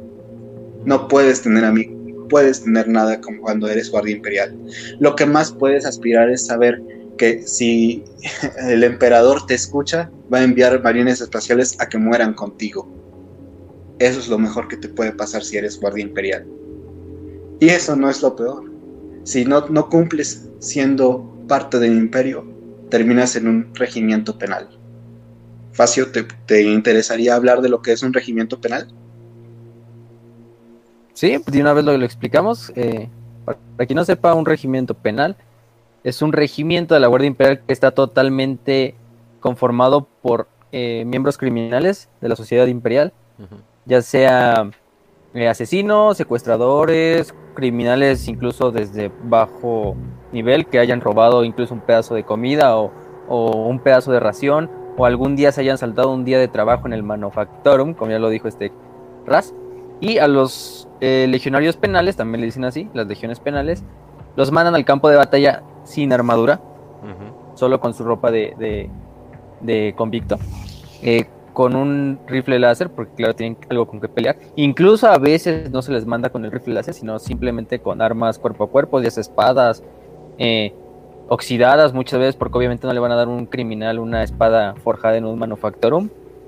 Y aparte tienen un collar alrededor del cuello que si en algún momento el comisario que está a cargo de ese regimiento llegara a ver que se intentan subordinar o intentan usar las armas que se le dieron para rebelarse e intentar sacar su, libertad, en ese momento el comisario activa todos los collares y a todos les explota la cabeza en ese mismo instante. Solo mediante un sacrificio que es eh, heroico, algo que sí sea muy heroico, que incluso se llega a comparar con una con la, con la hazaña de un Space Marine, por ejemplo, en ese caso el legionario penal podría ser perdonado de sus crímenes y liberado otra vez a la sociedad. Pero lo más probable es que una vez ya liberado o le toque trabajar en un manufactorum o lo, ingres o lo integren en un regimiento de la Guardia Imperial, eh, pues normal, ¿no? De los normales, simplemente ir otra vez a pelear contra una entidad demoníaca en un mundo olvidado a millones de años luz de, tu única familia que conociste. Y eso lo hacen, por cierto, porque... O sea, porque en sí tienen una elección, bajo muchas comillas. Eso lo hacen porque es mejor que estar en un calabozo. O sea, es mejor que estar en prisión. O sea... O incluso ser mejor que un servidor. Sí, mucho. Sí, porque el servidor al final de cuentas está como... Sigue vivo. O sea, el servidor sigue vivo y sigue consciente de todos sus actos. Eh, ya no tiene control sobre su cuerpo ni nada, simplemente está viendo todo el tiempo esa tarea monótona que le asignaron, ya sea abrir una puerta, ya sea escribir, eh, ya sea recoger en una fábrica cajas o lo que sea. Engrapar. Pero el, pero el legionario penal pues todavía tiene ese, ese oportunidad muy escasa, obviamente son contadísimas en los 10.000 años del imperio las veces que se ha logrado eso, que un legionario penal logre eso. Pero aparte algo que me gustaría comentar de lo mismo que dijo Raz, al principio de los trabajadores de los manufacturums, hay una historia corta que subí hace dos semanas, y fue no fue hace una semana, fue la de Milagros, es de Warhammer Horror, de hecho de la serie literaria, y ahí se habla perfectamente de cómo es la vida de un trabajador de un manufacturum, que tiene familia de hecho. Eh, no, para, no les voy a hacer spoilers, pero simplemente para que se den una idea, como dijo Raz, no se les paga. Su pago es su fe en el emperador, su pago es que sobrevivan a los horrores que habitan en la galaxia. Su pago es quizá las raciones que le dan diariamente. Si falla en su trabajo, las raciones se le van disminuyendo eh, conforme a la falta. Y aparte de ahí, se les puede ya incluso en ocasiones donde faltó a su trabajo gravemente, se le puede incluso eh, mandar a, fusilar, ¿no? Como a cualquier otro. Y las raciones son, o sea, se habla que es una pasta como de proteína, unos, unas barras de gel vitamínico, eh, unos trozos de, de lo que serían como, como decirlo, palitos de carbohidratos, y todo eso simplemente para una familia de cuatro. Para una familia de cuatro en la que la mamá y el papá trabajan en el manufacturo y los niños van a una escuela donde totalmente son adoctrinados para seguir al dios emperador y pues esas generaciones van a seguir viviendo en ese planeta trabajando en los manufacturums, muriendo en los manufacturums hasta que pues finalmente el planeta sea destruido o, se pierda finalmente. Sí, exacto. Sí, o sea, y todo esto alimentando una máquina de guerra pues que parece ser que cada día tiene más enemigos y enemigos más fuertes, o sea, parece ser que cada vez más, eh, eh, se está volviendo más chiquito todo, ¿no? Sí, o sea, es el sacrificio de, de incontables millones, billones, vamos a ponerlo así, para mantener un régimen que, ni que al, un régimen al que no le importan, un régimen que incluso los adoctrine en base a, creer en el dios emperador. Pero por lo menos ese destino a creer y trabajar en el manufacturum es mejor que cualquiera de los otros destinos que te puede tocar en la galaxia. Vives en tu planeta. En el otro te mandan a otra parte del universo que no conoces. Sí, eso es lo que pasa con los guardias. Los guardias los, los reclutan de planetas, incluso planetas feudales. Para que se den una idea, son planetas que viven en la Edad Media.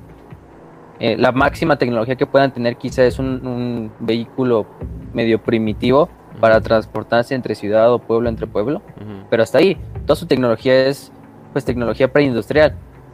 Y de repente llega un día el imperio en sus naves, llegan regimientos de la guardia y el gobernador planetario tiene que dar cuentas al imperio dando no sé, un diezmo de, vamos a decir, la población son 100 millones del planeta y eso es un planeta chiquito, un planeta, por ejemplo, agrícola. Sí.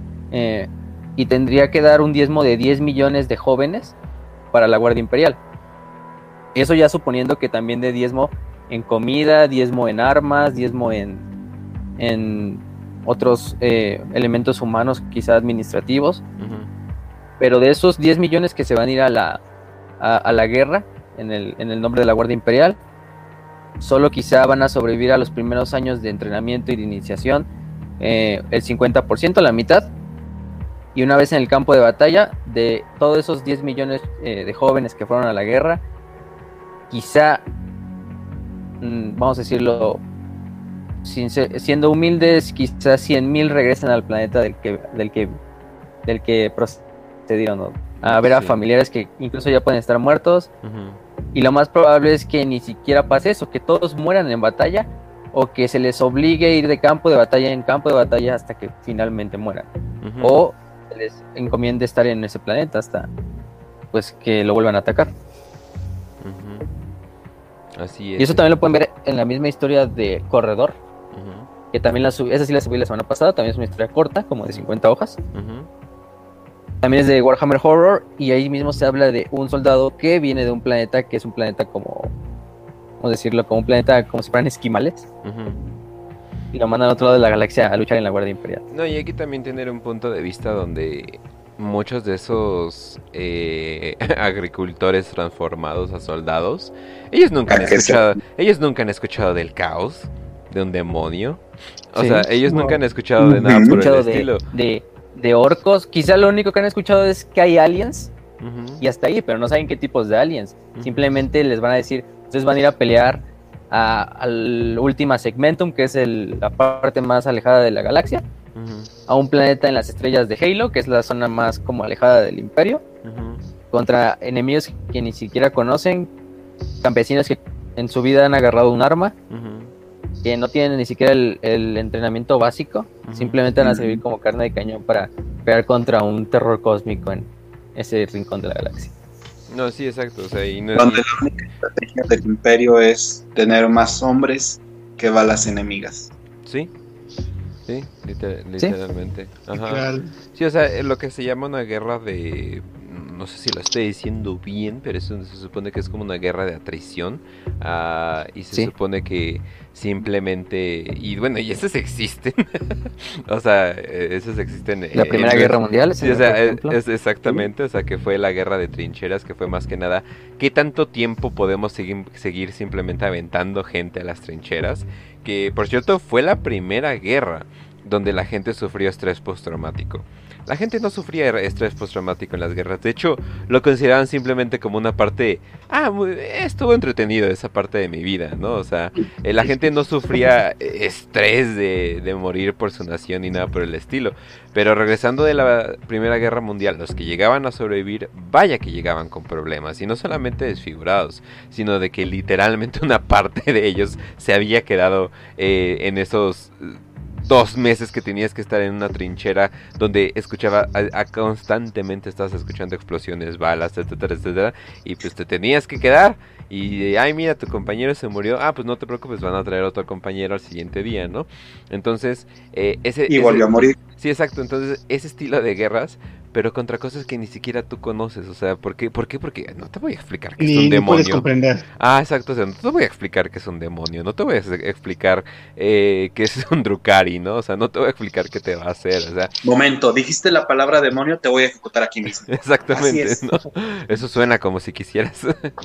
o sea, incluso la narrativa cuando te, te narran batallas que son contra fuerzas del caos, más que nada contra no tanto ni siquiera los Space Marines del caos, sino más contra demonios y legiones demoníacas. Es que incluso, o sea, imagínense ese panorama que ya dijo Kench del soldado en la Primera Guerra Mundial encerrado en una trinchera. Pero ahora en un planeta eh, totalmente desolado, que simplemente es una roca negra de ceniza, eh, estás rodeado de más de, de 10 millones de hombres entre todas las trincheras del planeta. Eh, con el problema de que incluso las ratas te coman ahí mismo mientras te duermes. Pero al mismo tiempo en las noches escuchas voces que te hablan a que salgas de la trinchera, que te asomes al otro lado de la trinchera, que cargues hacia el frente de la trinchera, hacia el otro lado donde hay una neblina multicolor, una neblina multicolor que incluso se pueden ver tentáculos que salen de la propia neblina, se pueden ver caras en la propia neblina, y tú no voluntariamente, sino también como también en un estado ya de propiamente pues de hipnosis.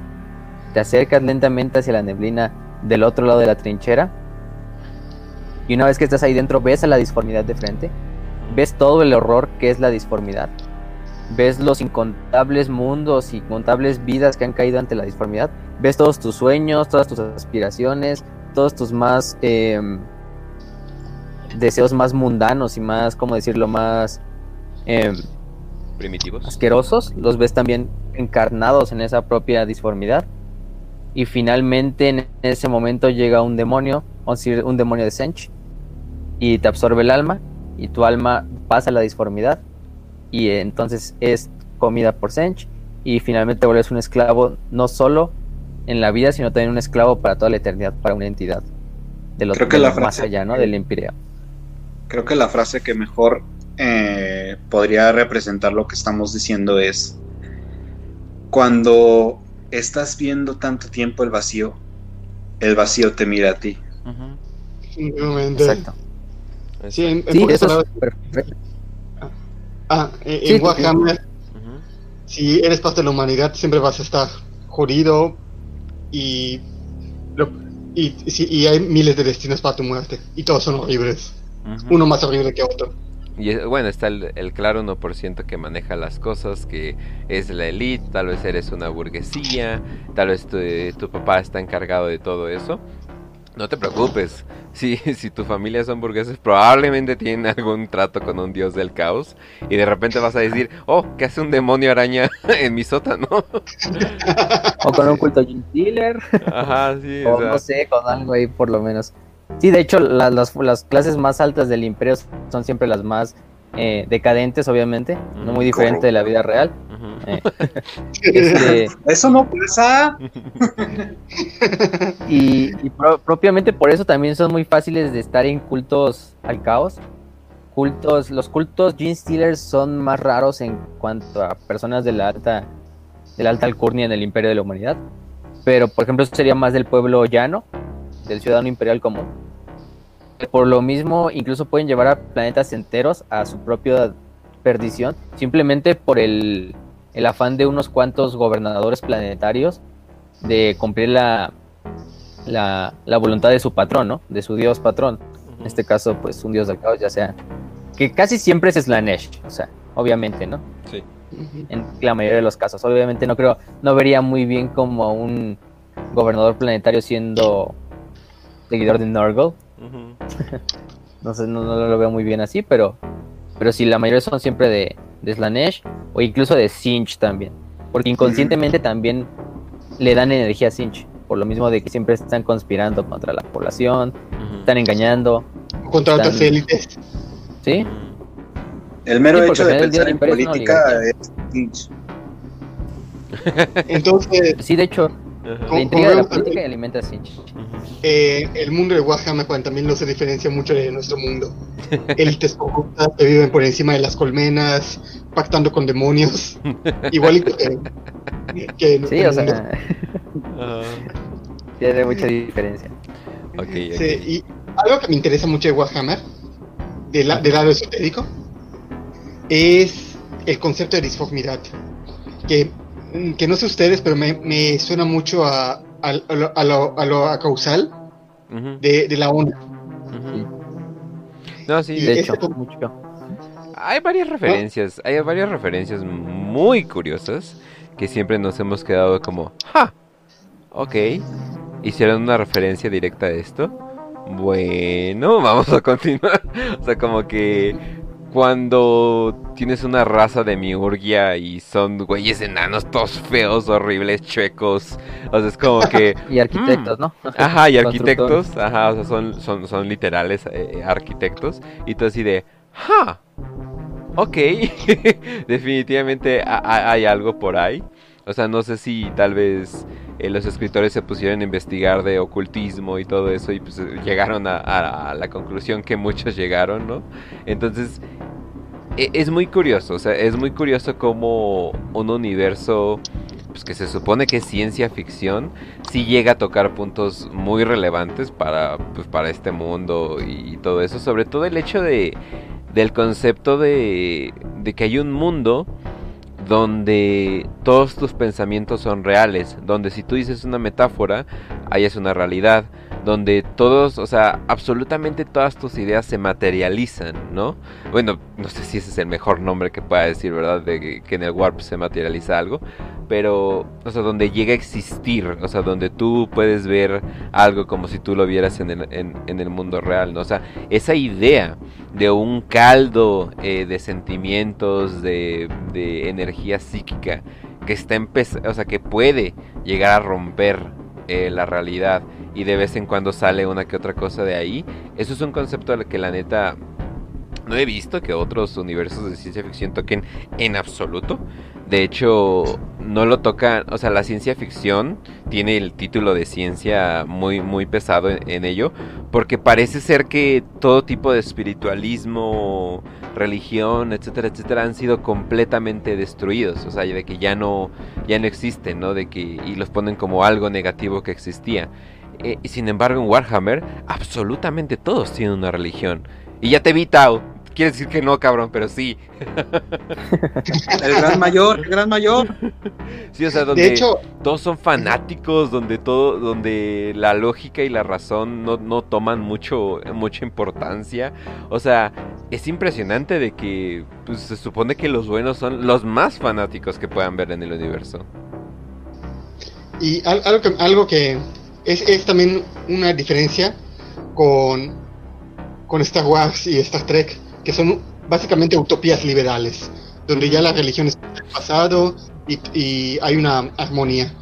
Y por otra, otra parte, si hay un universo donde, donde sí hay una religiosidad, y es en Dune, volvemos a Dune, ahí sí hay, hay un culto a, a, Dios, hay una Biblia católica naranja, así se llama, hay, hay un culto al, al Mesías, el Mutbi no sé qué, no me acuerdo ahorita. Entonces, sí hay una religiosidad, tanto en, en, Dune como en Warhammer. Recordemos que Warhammer 40.000 es hijo de Dune. No, y no es vista como, ah, mira, son los malos, ¿no? O sea, son los malos porque adoran a un dios fanáticamente. No, no, no, en Dune, de hecho, es una historia muy heroica. O sea, es una historia muy heroica de un fanático. O sea, entonces es como que oh, wow. Sí. Es así de, no mames, ese es el güey de Twin Peaks. o, sea, o, sea, como que, o sea, si llegan a tener esta, este arco dentro de su fanatismo, ¿no? Digo, inclusive de las personas más buenas que podemos, bajo muchas comillas que podamos considerar en el universo de Warhammer, son las más fanáticas que son las hermanas de la batalla. O sea, son tipas que 24/7 se están dedicando a adorar al emperador, donde luchan, donde te tiran iglesias literalmente, eh, donde tienen órganos eh, como de iglesias viejas y de ahí lanzan misiles, o sea, de su fanatismo llega a tal grado de que literalmente se elevan como ángeles cuando, cuando, cuando mueren. Y al lado tienen estos malditos que siempre va a ser algo que nunca va a poder superar. Fetos o bebés que dijeron, pues bueno, del cuerpo sigue siendo útil. y les pusieron alas, disque para elevar. Las municiones es funcional para mí. Y es así de, pues mira, tenemos un pequeño ingeniero, no lo vamos a desperdiciar, ¿no? Es como el argumento, es como los Provida, pero a un nivel que dijeron, ¿sabes qué? Todavía sirve. Son los Provida, pero con metanfetaminas. Sí, esto funciona. Eso funciona. No, y de hecho, y de hecho el bebé está todo el tiempo flotando alrededor de ti, o sea, ciudadano imperial común. Todo el día está aventando letanías eh, en el nombre del dios emperador. Eh, si incluso el bebé te ve que estás haciendo algo ilegal, el bebé incluso puede salir a hacer un dron de la propia ley. y, vas a ver un bebé ahí volando, flotando, un bebé robótico diciendo, Ciudadano Imperial número 538 mil. Estás cometiendo un delito contra el Adeptus Arbites. Quédate en este lugar y espera la, y espera la, y espera la, el castigo correspondiente. El emperador protege. y eh, eh, eh, bueno, también, también en Dune, el, protagonista y los que se supone que son los buenos son fanáticos religiosos. Y en este caso hacen, hacen lo que es la yihad. Literalmente. sí. igual, en, en Warhammer se podría decir que el, imperio lo que está haciendo es una yihad, una guerra santa contra todo el universo. Es literal el pues, yihad, ¿no? Literalmente las cruzadas, ¿no? Cuando dicen el imperio, en vez de decirle una operación militar, le vamos a poner cruzada, o sea, la gran cruzada, la cruzada de Damocles, la cruzada de los mundos de Sabbat y todo eso, o sea, es que por cierto, cualquier operación militar es una cruzada. En otros universos fantásticos la palabra cruzada está siendo censurada. Inclusive la palabra yihad y la palabra cruzada está siendo altamente censurada. En el juego de Magic eh, de, bueno, Magic the Gathering, para los que no lo conocen, es un juego de cartas que seguro vieron unos tetos jugar eh, en el recreo. Hola. Pero... eh, sí, eh, sí. En, en, esos universos ya prohibieron cartas, pero no porque, oh, no mames, está bien rota, ¿no? O, oh, cuesta un chingo de dinero, ya, ya hay que prohibirla para que ya no, para que ya no baje de dinero y las personas que invirtieron en ella pues no pierdan dinero, ¿no? No, no, no, no, no, no. Literalmente están prohibiendo estas cartas porque son demasiado controversiales la palabra yihad y cruzada. O sea, hay, un, hay una carta que se llama yihad, no me acuerdo qué hace, y hay otra que se llama cruzada, que de hecho, muy irónicamente, le da más uno más uno a todas las, a todas las criaturas blancas, porque hay un color blanco. Pero el hecho de tener toda esa combinación de palabras como que, wow, wow, wow, así como que esto es demasiado. Y Magic literalmente dijo, ok, estas cartas no están rotas, o sea, no afectan el juego para nada, pero pues ya las vamos a quitar, o sea, ¿por qué? Porque tienen la palabra cruzada. y sin embargo... No, y... y, Warhammer. y Warhammer así de, ¿y cuándo hacemos la siguiente cruzada?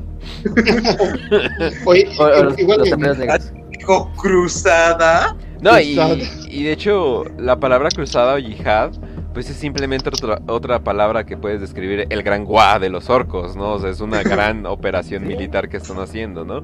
Entonces... O una flota enjambre de los tiranidos, es una cruzada para... Eh, eh, exactamente, ¿no? Y no les da miedo, o sea, esa es la cosa de que de que se aprecia mucho Warhammer, de que no les da miedo tocar esos temas, o inclusive hacer algo tan grande, o sea, que sería ello de que pues vamos a subirle el volumen a 11 a, esta cosa para que se vea increíblemente ridículo, o sea, increíblemente grande.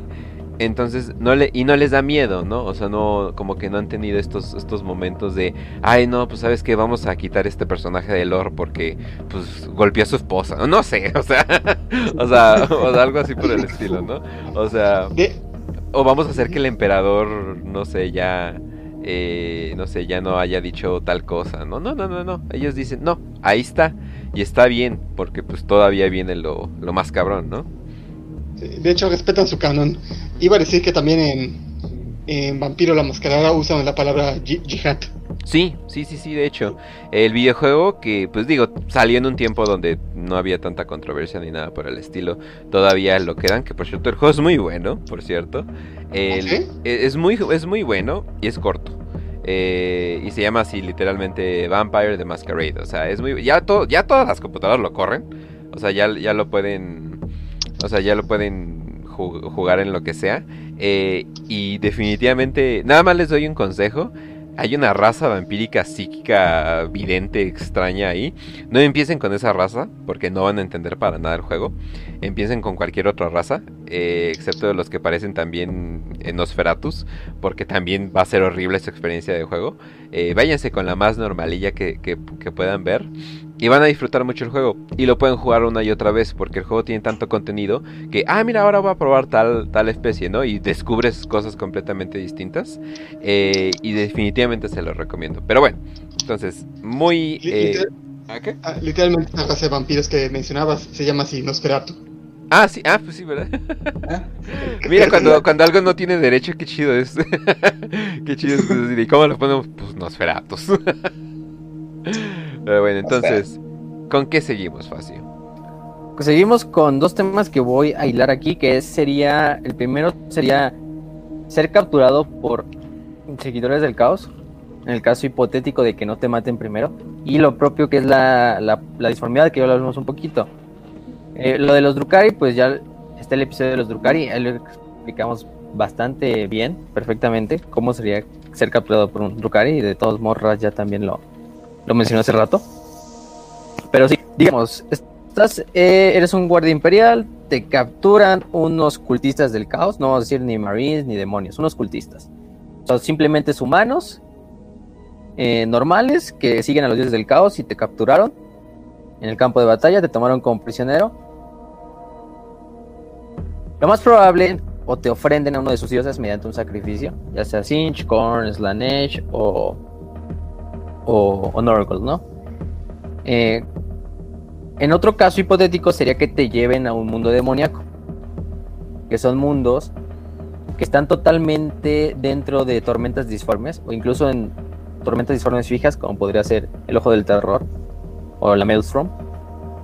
En estos lugares tú vas a llegar a ese planeta, un planeta en el donde habitan millones, porque incluso en los mundos demoníacos todavía habitan millones de humanos en las peores condiciones posibles, pero habitan.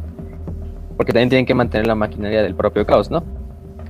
Llegas a este mundo demoníaco y dependiendo del patrón al que ese mundo demoníaco siga, o si siga el caos como un concepto sin dividir, eh, te espera un, un, diferente, un diferente trato. En el caso de Korn, quizá lo más probable es que te lleven a una arena de batalla, una arena de combates, y simplemente te usen como, eh, como diversión para otros soldados, marines del caos, que lo más probable es que ese planeta lo gobierne un marine del caos o un campeón del caos.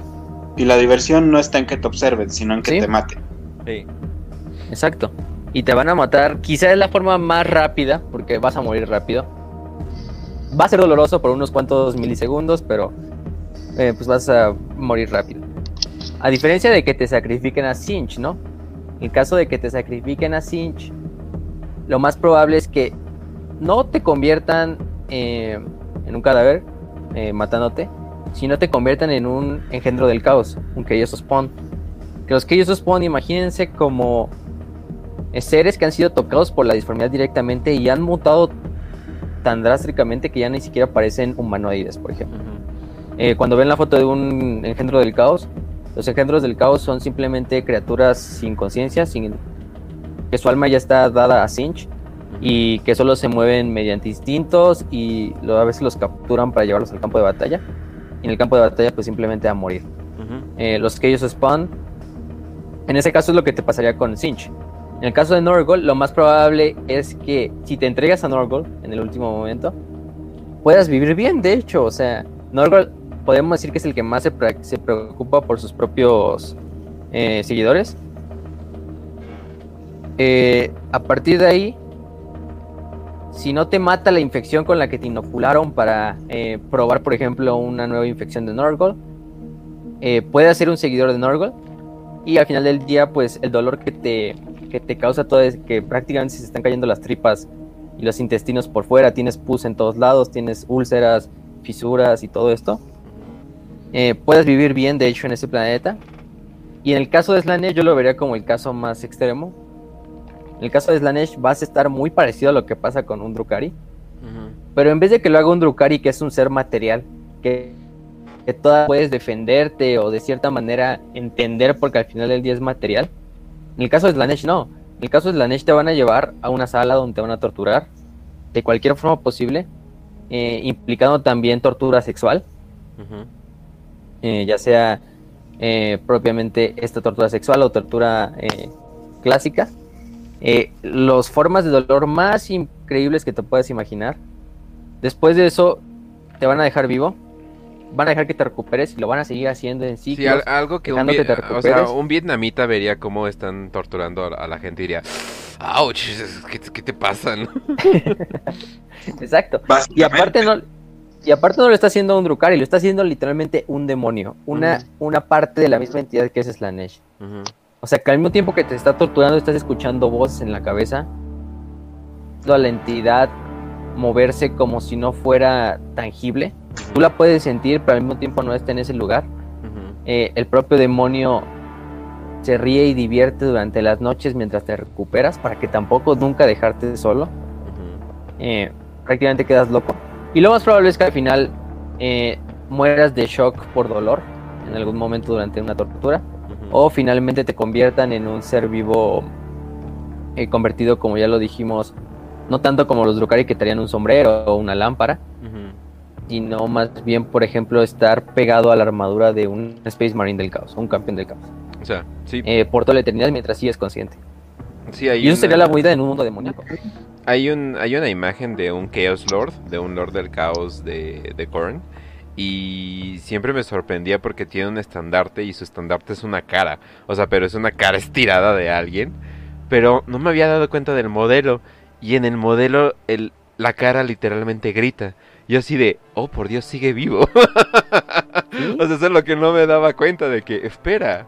Por ejemplo, otro ejemplo es Lucius. Lucius, que ya lo hablamos en el capítulo de los oh. de hecho, si no mal recuerdo. Lucius tiene su armadura en la que cada vez que lo mata a alguien y ese que lo mató siente orgullo en haberlo asesinado, el alma de ese güey se va a quedar atrapada en la armadura de Lucius y aparte el cuerpo lentamente se va a convertir en Lucius. Entonces tú vas a sentir cómo te estás convirtiendo en un racista espacial de 3 metros que le sigue al dios del caos Slanesh. y tu alma al mismo tiempo se va quedando atrapada en la misma armadura. Entonces toda tu eternidad vas a vivir atrapada en la armadura. Y ven la armadura de Lucius y en su, en su, este, en su pectoral ahí se ven todas las caras de las personas que ya lo han matado y se ven cómo están gritando. Y eso es otra parte de los mismos mundos demoníacos. Los mundos demoníacos, incluso hay mundos demoníacos donde los cuatro dioses del caos están peleando continuamente, como por ejemplo Eidolon. Que lo pueden ver Eidolon es un planeta que tiene los cuatro colores de los cuatro dioses, cada continente. Y constantemente cada continente va cambiando de color por la misma energía. Y hay imperios, cada uno adorando un dios del caos. Y entre los cuatro se están peleando diariamente. De hecho, hasta había en el Battlefield Gothic una frase de quizá no hay un lugar en la galaxia donde haya más formas de morir que en Eidolon, que es este planeta, ¿no? Literal. Eh, cuando llegues a Eidolon, lo más probable es que te veas encarnado en uno de esos cuatro combates entre las fuerzas del caos. Dependiendo de quién estés en ese momento, por quién estés combatiendo en ese momento, pues también va a significar mucho de tu destino. Porque no es lo mismo, no sé, estar peleando un ejército de Norgol contra fuerzas de Korn, ¿no? o estar peleando un ejército de Sench contra fuerzas de Slanesh, que ahí mismo te van a torturar y, violar en el campo de batalla, ¿no? Y pues el nombre le queda perfecto, porque un Eidolon se supone que es como un reflejo fantasmal de, algo del universo, ¿no? Porque depende de, de, qué lo quieras decir.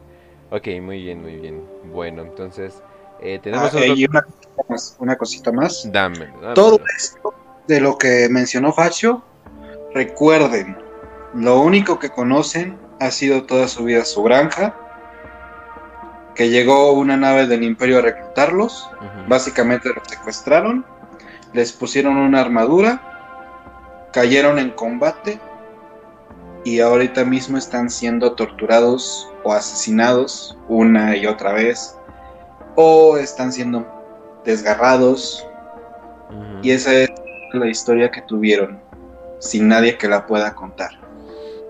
Y o sea, literalmente eh, serán olvidados, ¿no? O sea, no o sea, no hay un arco para ellos, ¿no? O sea, son los personajes de son los personajes de GTA que atropellaste y ni siquiera te diste cuenta, ¿no? sí, quizá. Qué malo. No, Exacto, exacto. Se los, se los, los tropeos en GTA se van al, al inmaterio.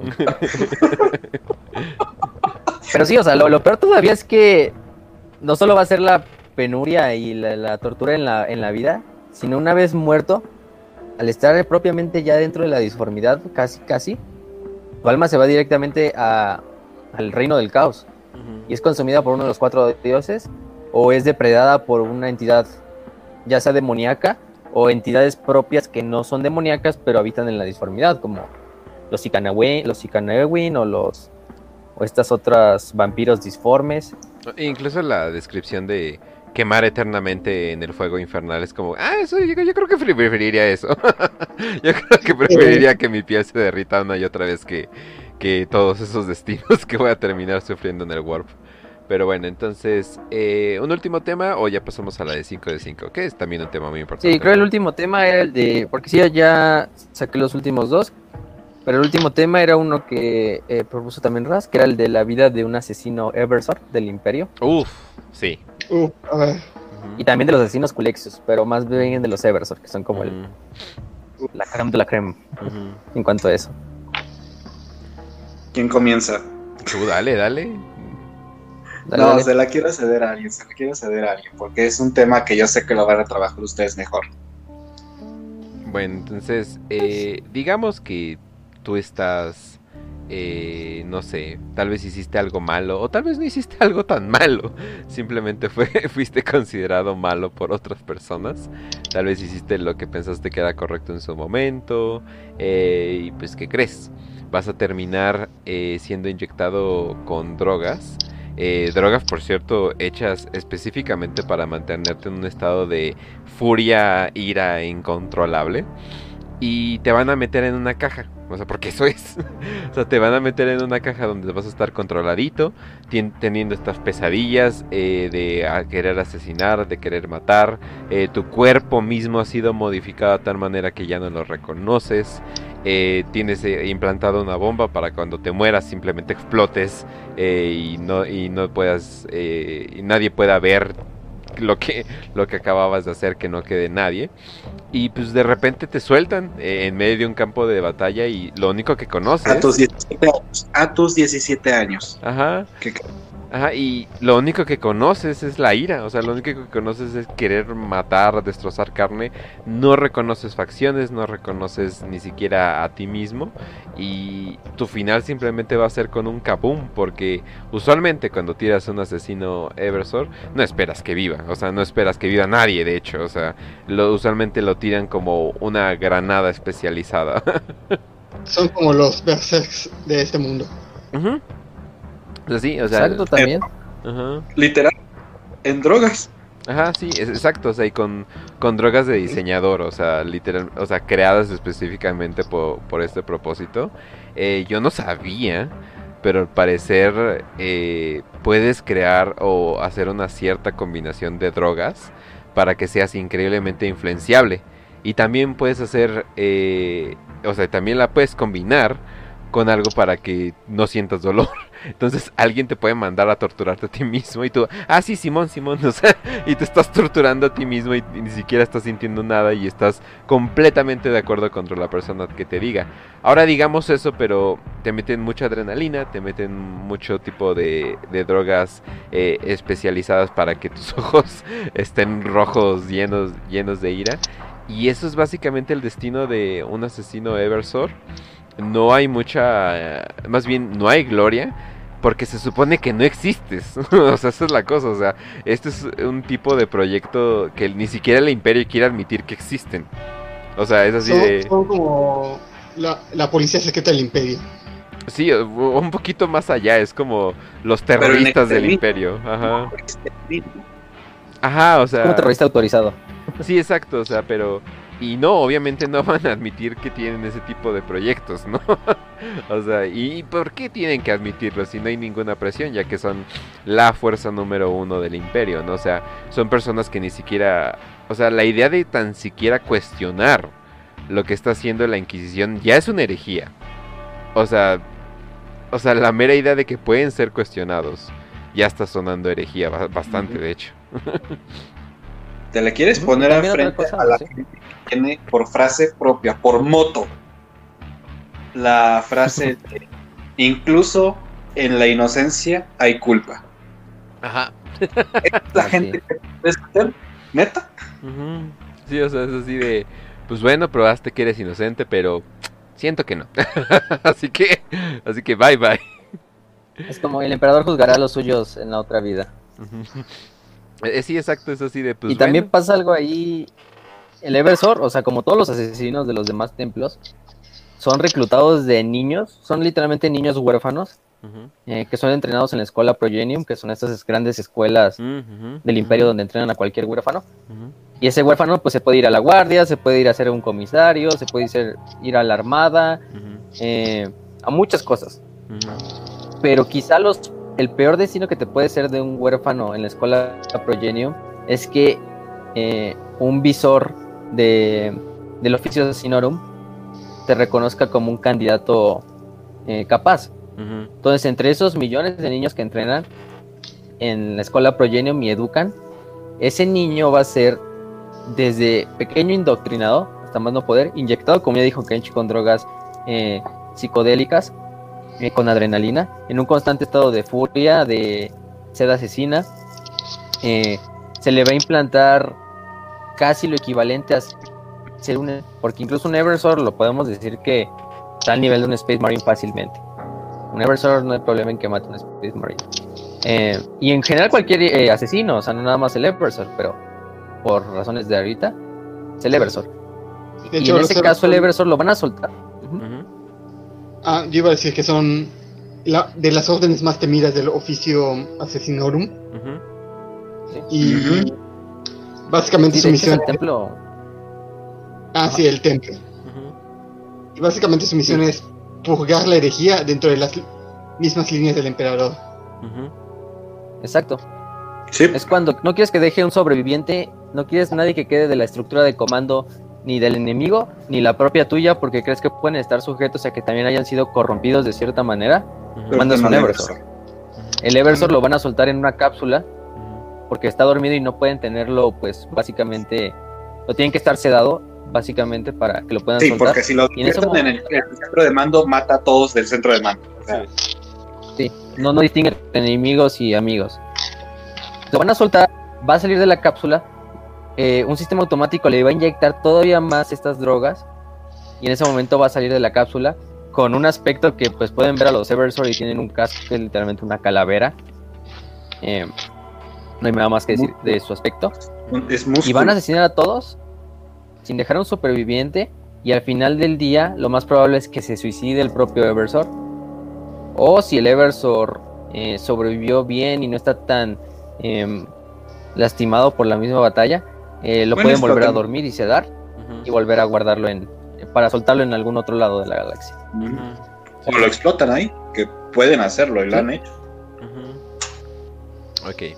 Sí, de hecho ahí, o sea, se dice que hasta tienen tantas drogas inyectadas que en la batalla pueden explotar, o sea, de, tanto de incluso del calcio metabolismo acelerado que tienen, se queman, o sea. Literalmente. Sí. Bueno, entonces, eh, pasamos a las 5 de 5. Ahora sí vi más actividad eh, esta semana, sobre todo en el canal de YouTube, por cierto. Nos pueden escuchar en, en Anchor, en YouTube, en Spotify, en iBooks, en... Anchor nos dio muchas plataformas y la verdad no me lo acuerdo de ni una, pero, pero Breaker también, como no, sí, Breaker, sí, esa aplicación la tengo desde hace mucho, como no, y sí, o sea, y tal vez estemos pronto, por cierto, en Apple Podcast. Eh, ahora sí que ya, ya vi cómo. Al parecer necesitas un producto de Apple, pero bueno, ni modo. Ahora sí que para eso están los amigos. Pues se llama Apple Podcast. Exacto. Y eh, para ahora sí para los que para los que quieran para los que quieran entrarle y también obviamente pueden bajar eh, el episodio directamente en Telegram. No nos molesta mientras nos escuchen y les guste todo esto. Está todo bien. ¿Cuál es la pregunta número uno, Facio? Sí, la primera nos pregunta Rafael Oros y me pareció muy interesante. Eh, fue, dice, el miembro común de la Guardia Imperial, vamos a decir, un cabo, un recluta o cualquier de estos, puede jubilarse si ha tenido una fe constante y una pues una vida larga, que no es muy probable. Una jubilación.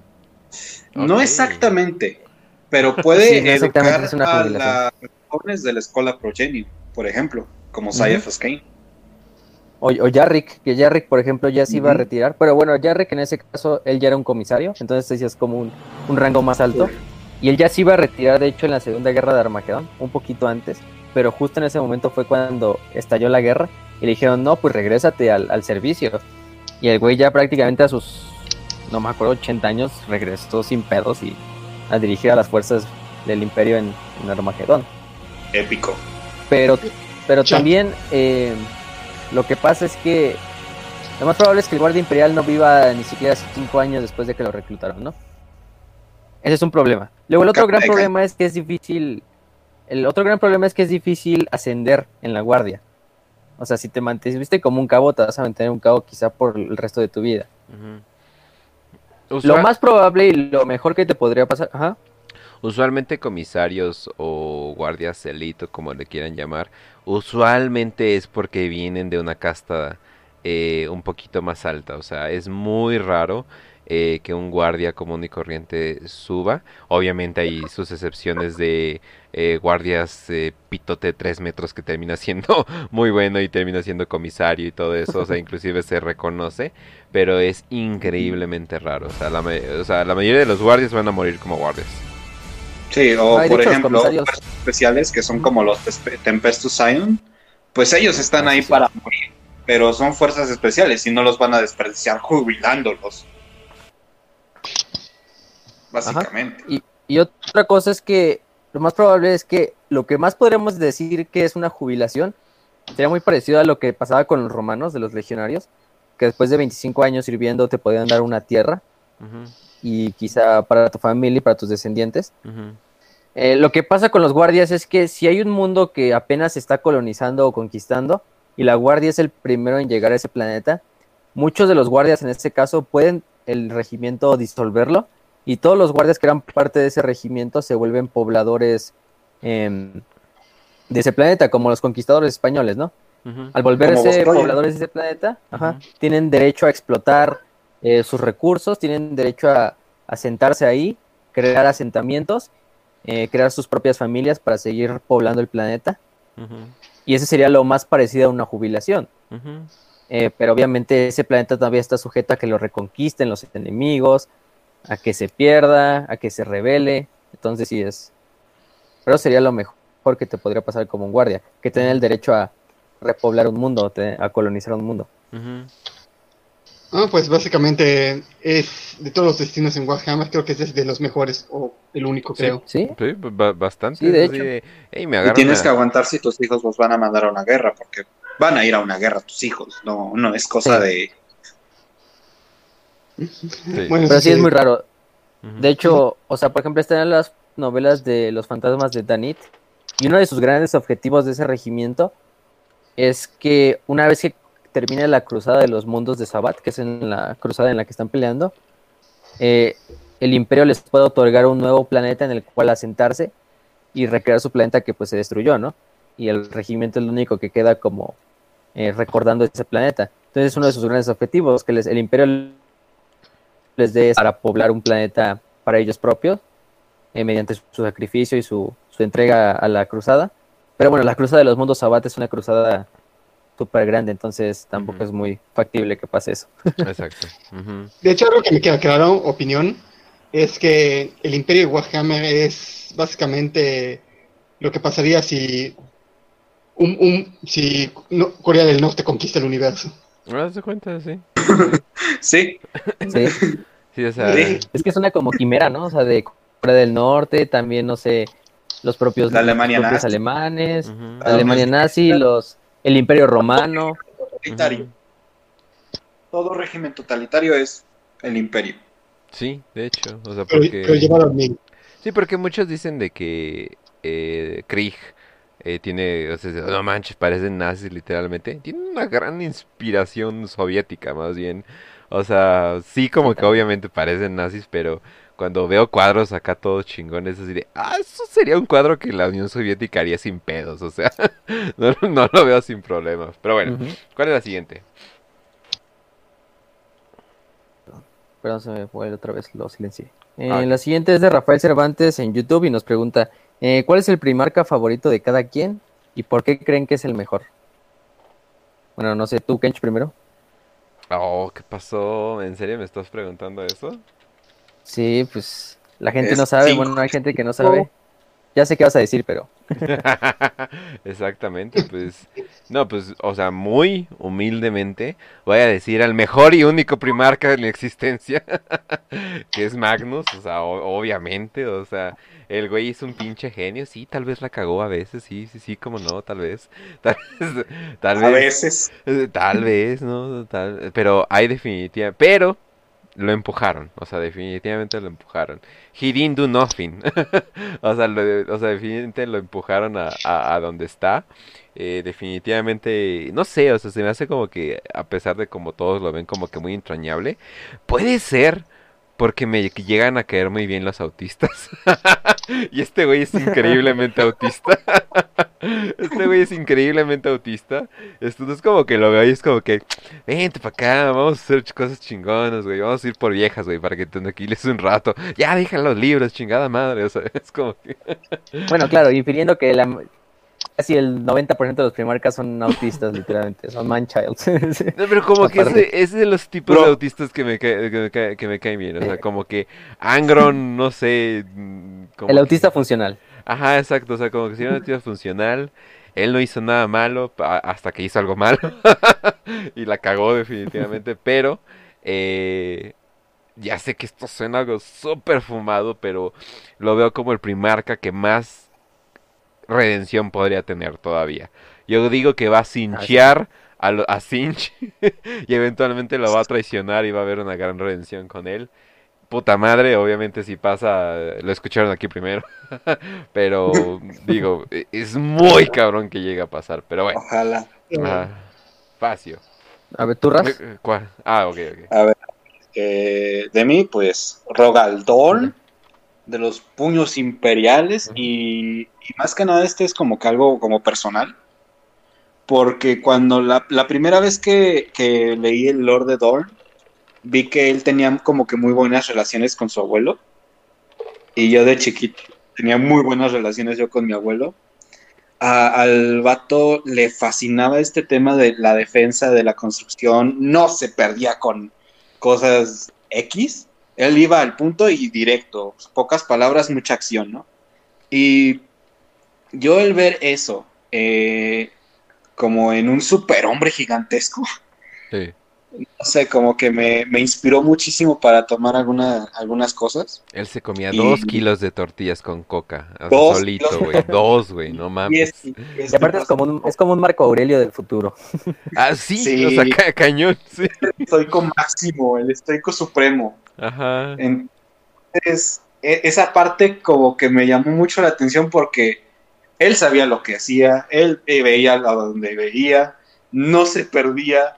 Todas sus frases son, a ver, necesito soldados, no me voy a perder tiempo, no voy a perder el tiempo administrando estas cosas, yo estoy en una guerra, vamos a directo a la guerra y luego vemos qué onda.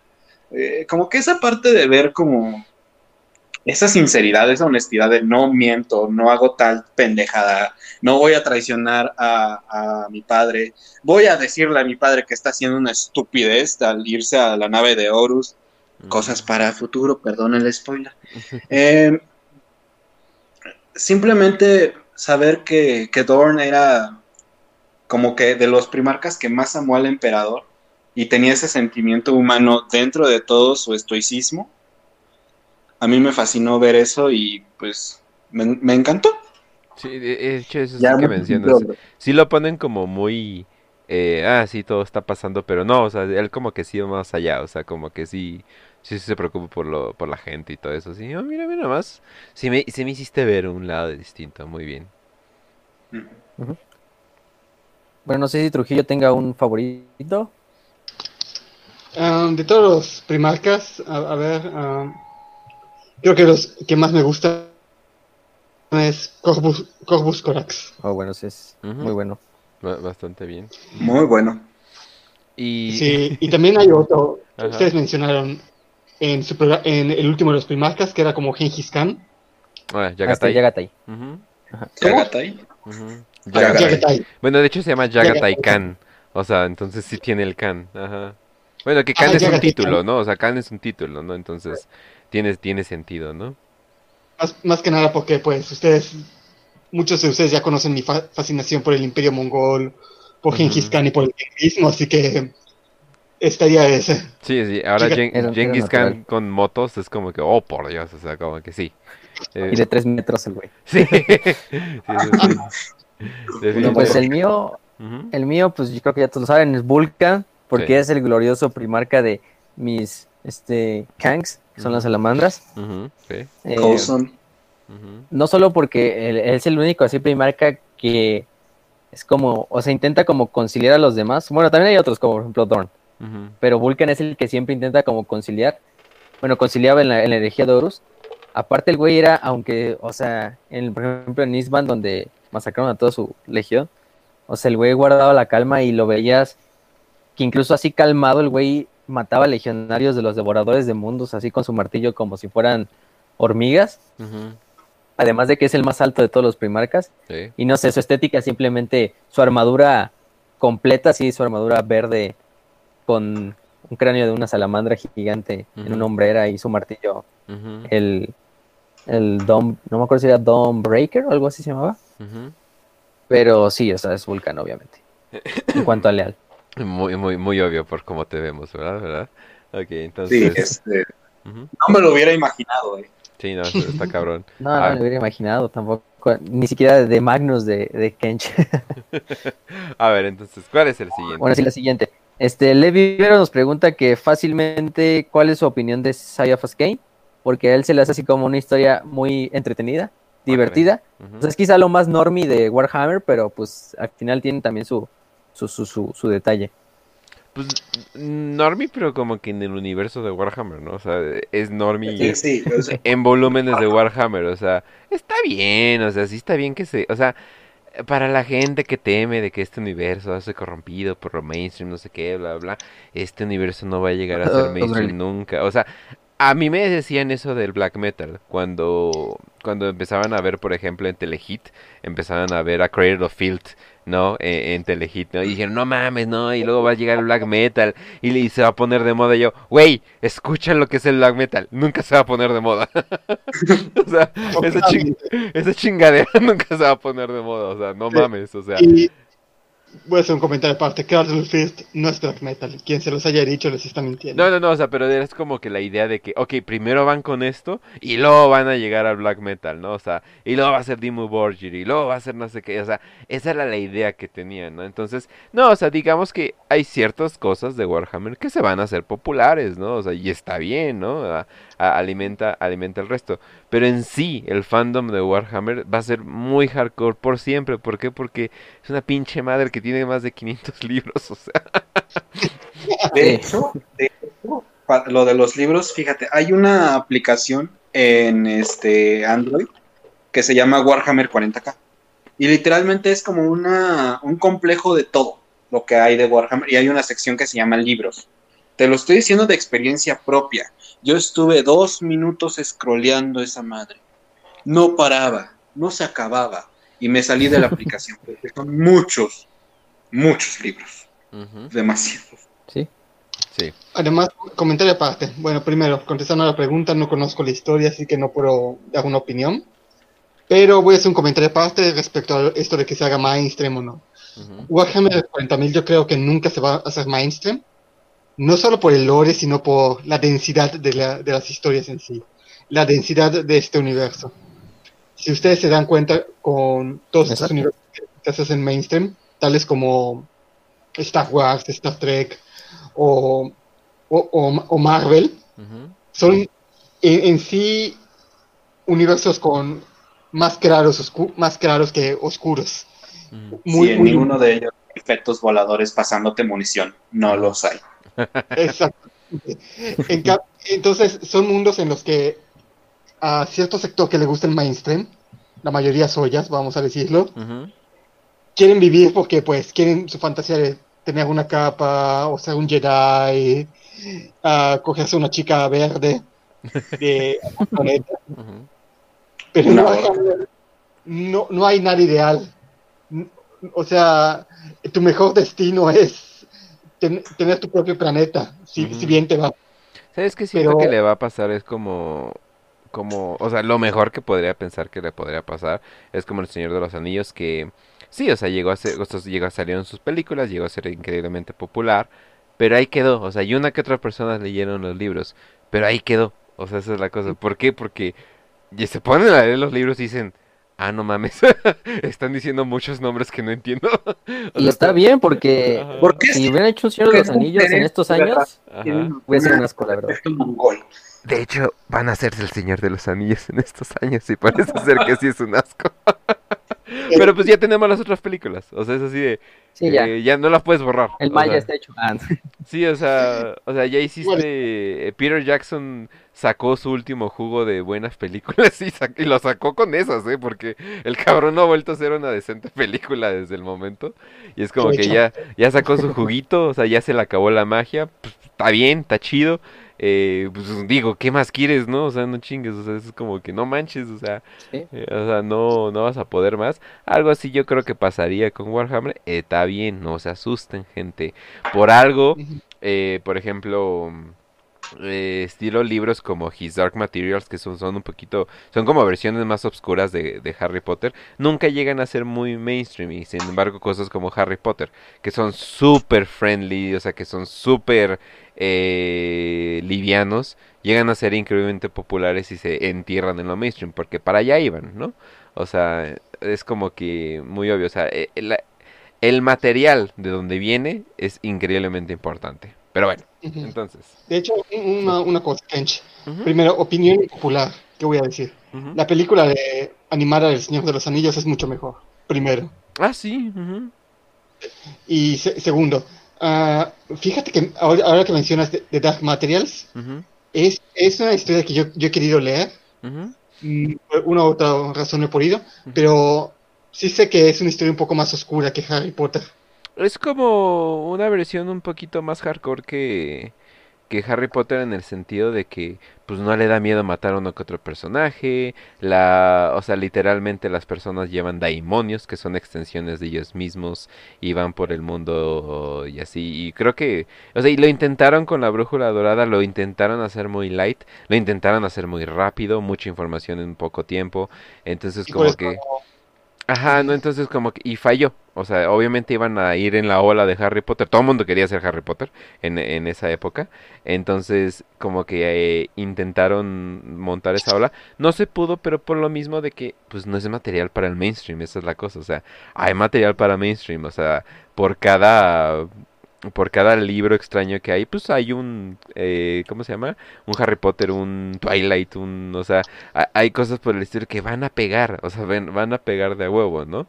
Eh, y traen el dinero de detrás y todo eso, o sea, pero ya cuando estás hablando de historias un poquito más complejas, los mismos productores saben, esto no va a pegar, o sea, esto es simplemente como que algo que vamos a, a lanzar a un mercado nicho, está bien, o sea, no, no hay que martirizarse oh, Warhammer no es popular, oh, Warhammer no es popular. O sea, tú, tú disfruta, cabrón.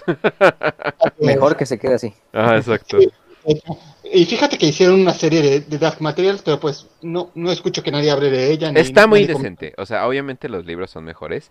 Está muy decente. Decidieron quedarse con varios aspectos oscuros que la película ignoró. O sea, pero completamente. Eh, entonces, está bien en ese aspecto no soy gran fan de la niña que castearon, pero pues creo que encontrar un buen niño actor es un pedote, entonces es... Ah, entonces como que lo entiendo, o sea, pero eh, ustedes dejen de preocuparse y disfruten chingada madre. Pero bueno, entonces eh, sigamos. Bueno, y nada más para finalizar decía Kane. Ahí pues están las tres, están las cuatro novelas principales en el canal de Telegram ya. Eh, y pues recuerden, o sea, al final, aunque Warhammer también sea horror, también sea desesperanza, también sea eh, epicidad, también hay momentos de risa, ¿no? No por nada también. La risa debe de, faltar. Y bueno, las novelas de Cephas Kane también son mucho acción, no nada más es comedia. O sea, sí tienen ese toque comédico y más como relax. eh, pero hasta ahí. Tampoco se esperen que sea literalmente una serie y no sé, eh, Friends. No, no. De hecha, libro, de hecha novela, una mamada así. No, no, no, no. ok. La siguiente. Bueno, para terminar ya con estas. Bueno, Brandon Puga nos pregunta en YouTube que si el emperador amaba a algún otro primarca más que Horus o incluso igual que Horus. Sí. Yo creo que, Sí. yo creo que a sanguíneos, o sea, sanguíneos creo que lo podemos poner al mismo nivel, sí, de, de, de cuanto amor paternal se trata. Ujú. Yo lo pondría igual que Horus. El amor se demuestra de varias maneras. Sí. o sea, sí Sí. lo... Y el emperador no era la persona más. No, o sea, un pinche autista Sí, igual sí, que ellos. O sea, es como que obviamente... no Podemos estar seguros de que el emperador no era buen padre, pero al menos amaba a dos de sus hijos, que ya es ganancia. Quizá Rogel también. A, a- bueno, había unos de plano que sí, como que los odiaba, o sea, o simplemente le valían madre, como Angron o, Ujú, o Perturabo. Es así de, wow, en realidad pues- está experimentando cuando dice estos primarcas, ¿verdad? Y quizá Gilliman, ¿no? Pero eh, quizá Gilliman lo odia en secreto, como en TTS. así, pinche güey. Quieres ser yo, pendejo, ¿Cómo puede quiere hacer un imperio? pendejo. Pero bueno, ok. Y La ya- última ya ah, sería. Sí, sería de un. Bueno, el username se llama Chaos, si no nos preguntó. Un saludo en YouTube también. Y pregunta: ¿por qué los tiranidos evitan eh, eh, hasta cierto punto pelear contra el caos y son antipsíquicos completamente? Ah, eso es más que nada por... Eso es más que nada estrategia. O sea, ellos, ellos saben que hasta cierto grado el caos lo consideran como un alfa.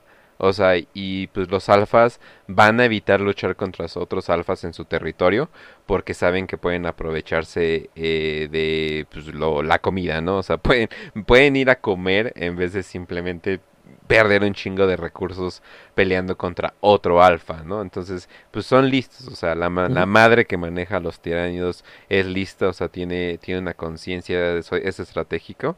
Entonces, ellos saben qué están haciendo, as- así como, por ejemplo, si tú tienes una granja y quieres evitar que entren depredadores a comerte tus gallinas y la madre, usualmente te compras otro depredador, o sea, un perro guardián, ¿no? Es así de, esa madre va a ser depredador de ellos y solamente ladrando va a imponer el, este es mi territorio. Y por mucha facilidad, otros animales alfa van a decir, no, no me voy a meter ahí porque ese es su terreno. Y pues yo estoy buscando comida, no una pelea, ¿no? Entonces esa es la gran diferencia. O sea, sí, sí, hay que pensarlo como animales, pues. Sí, y aparte, el, lo del saben perfectamente que si logran matar a todas las seres vivos o consumirlos, al final el caos se va a morir solo, no ni siquiera van a necesitar pelear contra él, porque al no haber seres vivos que lo sostengan mediante su psique, eh, la propia disformidad va a ceder y va a dejar de existir. Y los ujú. tiránidos pues simplemente van a pasar de largo y ni siquiera se van a tener que preocupar por derrotar al caos, porque el caos se va a derrotar a sí mismo, podemos decirlo. De hecho, de hecho, la, por ejemplo, uno de los ejemplos, la Leviathan, que actualmente está en Octarius, no iba directamente a Octarius, y por eso se ha tardado tanto en ac- acabar con los orcos de ahí. Pero la realidad es que ellos iban primero por los planetas humanos y ya después iban a llegar a Octarius. Lo que pasa es que hubo los exterminatos de, de pero. Básicamente, el objetivo era hacerse grande y acabar con los orcos de Octarius para ya acabar con todo el imperio. Ujú. Por cuestión de la estrategia de Kidman, fueron directo a Octarius y esa pelea ya se hizo eterna. Sí, ¿cómo, cómo es la frase de la banda de Impale Nazarene? La ausencia de guerra no es la paz. O sea, no porque, o sea, no porque no les estén dando guerra constantemente significa que estén en paz. Más bien es una cuestión estratégica. Sí.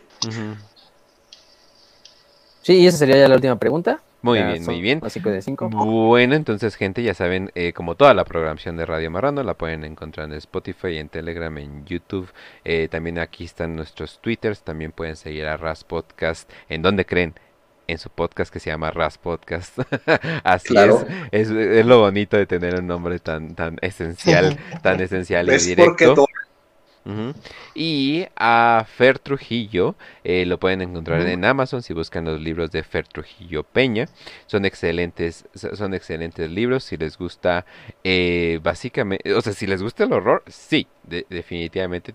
Son variados, o sea, no todos son de, del mismo género. Si les gusta el misterio, si les gusta eh, la criminología, si les gusta un poquito, o sea, si les gusta un poquito de, lo que de lo que escucharon les van les van a encantar esos libros también si les gusta el ocultismo también les va a gustar esos libros así que se los se los recomiendo bastante y Fer Trujillo es el Fer Trujillo en Twitter o ya no me acuerdo em, sí, es el Fer Trujillo. Ahí está, el Fer Trujillo. No, no hay otro. Ignórennos. no hay otro definitivamente. Y, Facio, ¿cómo nos despedimos? Pues gente, esperamos que les haya gustado este especial, que fue tanto de terror como también Trujillo nos habló mucho y muchas gracias por esos primeros minutos de todo lo que es la, influencia de Warhammer 40.000. La verdad salió un programa muy, muy wholesome, la verdad. Este de nada, uno no, Dilo, dilo el teaser, dilo. El teaser, ajá. Y vamos con el teaser. Vamos la siguiente semana, por fin, porque muchos nos han pedido en la página de Facebook más que nada, eh, oh. que empecemos finalmente con la herejía de Horus. Así es, la pues, gran viendo, Viendo a futuro, nos va a llevar como más de 15 capítulos mínimo, yo creo, pero, pero con gusto los vamos a hacer cada uno y los vamos a explicar como siempre hemos explicado. Miren, para que se den una idea, después de la herejía de Horus estamos pensando tomar una vacaciones como de dos, tres semanas, entonces así de grande es este pedo. O sea, si creían, si decían, no mames, otro episodio de la Gran Cruzada, no tienen idea. o sea, no tienen idea. de hecho, ¿cuántos, ¿cuántos libros son de la herejía de Horus? Ahorita ya van novelas principales van como 70, de hecho. Ah, 70. Ah, la verga, ok. No me recuerdo el nombre. Si no recuerdo mal el número. No, y por novelas principales son novelas que involucran la historia. O sea, no, no novelas que, ay, mira, de casualidad está pasando al mismo tiempo que la herejía. No, no, no. Estamos hablando de las que avanzan la historia. Sí, de hecho, Saturnino, que, Saturnin, que es la última que salió hace. Pues salió en este año. Es la si lo vemos como tal, es la cuarta novela de la Siege of Terra. Que Siege of Terra es como la última parte de la herejía de Horus. Y si no mal recuerdo, es eh, a partir de la 54, entonces ya son como. Eh, general, como sí, como 60. Sí, entonces. Y, pero aparte, contando nada más esas, porque también están las novelas de los primarcas, están las historias cortas, están las batallas, están un buen de audiolibros. Así es, entonces eh, tómense una cervecilla o lo que quieran tomar, porque la siguiente semana va a estar bueno. Así que por el momento, gente, nos vemos, los queremos mucho, honestamente los queremos mucho, ya, ya sean colombianos, chilenos, españoles, que al parecer son nuestra audiencia principal. Qué raro, ¿eh? No, no pensaba, yo pensé que íbamos a llegar a pueblo mexicano, pero no, definitivamente no. Al parecer los españoles disfrutan los prietos así tanto, tal vez se lo ven como algo así de, ay, mira qué chistoso. Hablan cagado. Hablan muy chistoso, mira nomás. También, sigan el canal de Telegram, que lo actualizamos cada, bueno, por lo menos diario. Diario, ajá. Subimos novelas. Eh, ahorita estamos subiendo las historias cortas que Sahariel, la voz del emperador, y su página y su grupo de traducción muy amablemente han facilitado a toda la comunidad. Entonces también un, saludo a ellos, como siempre.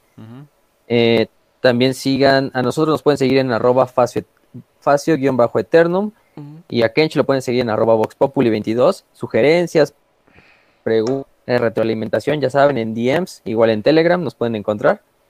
Eh, a mí también me pueden encontrar en mi página de Facebook, Facio Eternum 5, que es la quinta versión. eh, pero fuera de ahí, eh, esperamos que les haya gustado este, este episodio, este episodio especial, nuestro primer episodio especial, de hecho, fuera de lore en general. Y pues sin nada más que decir, eh, que el emperador los acompañe y salud y victoria.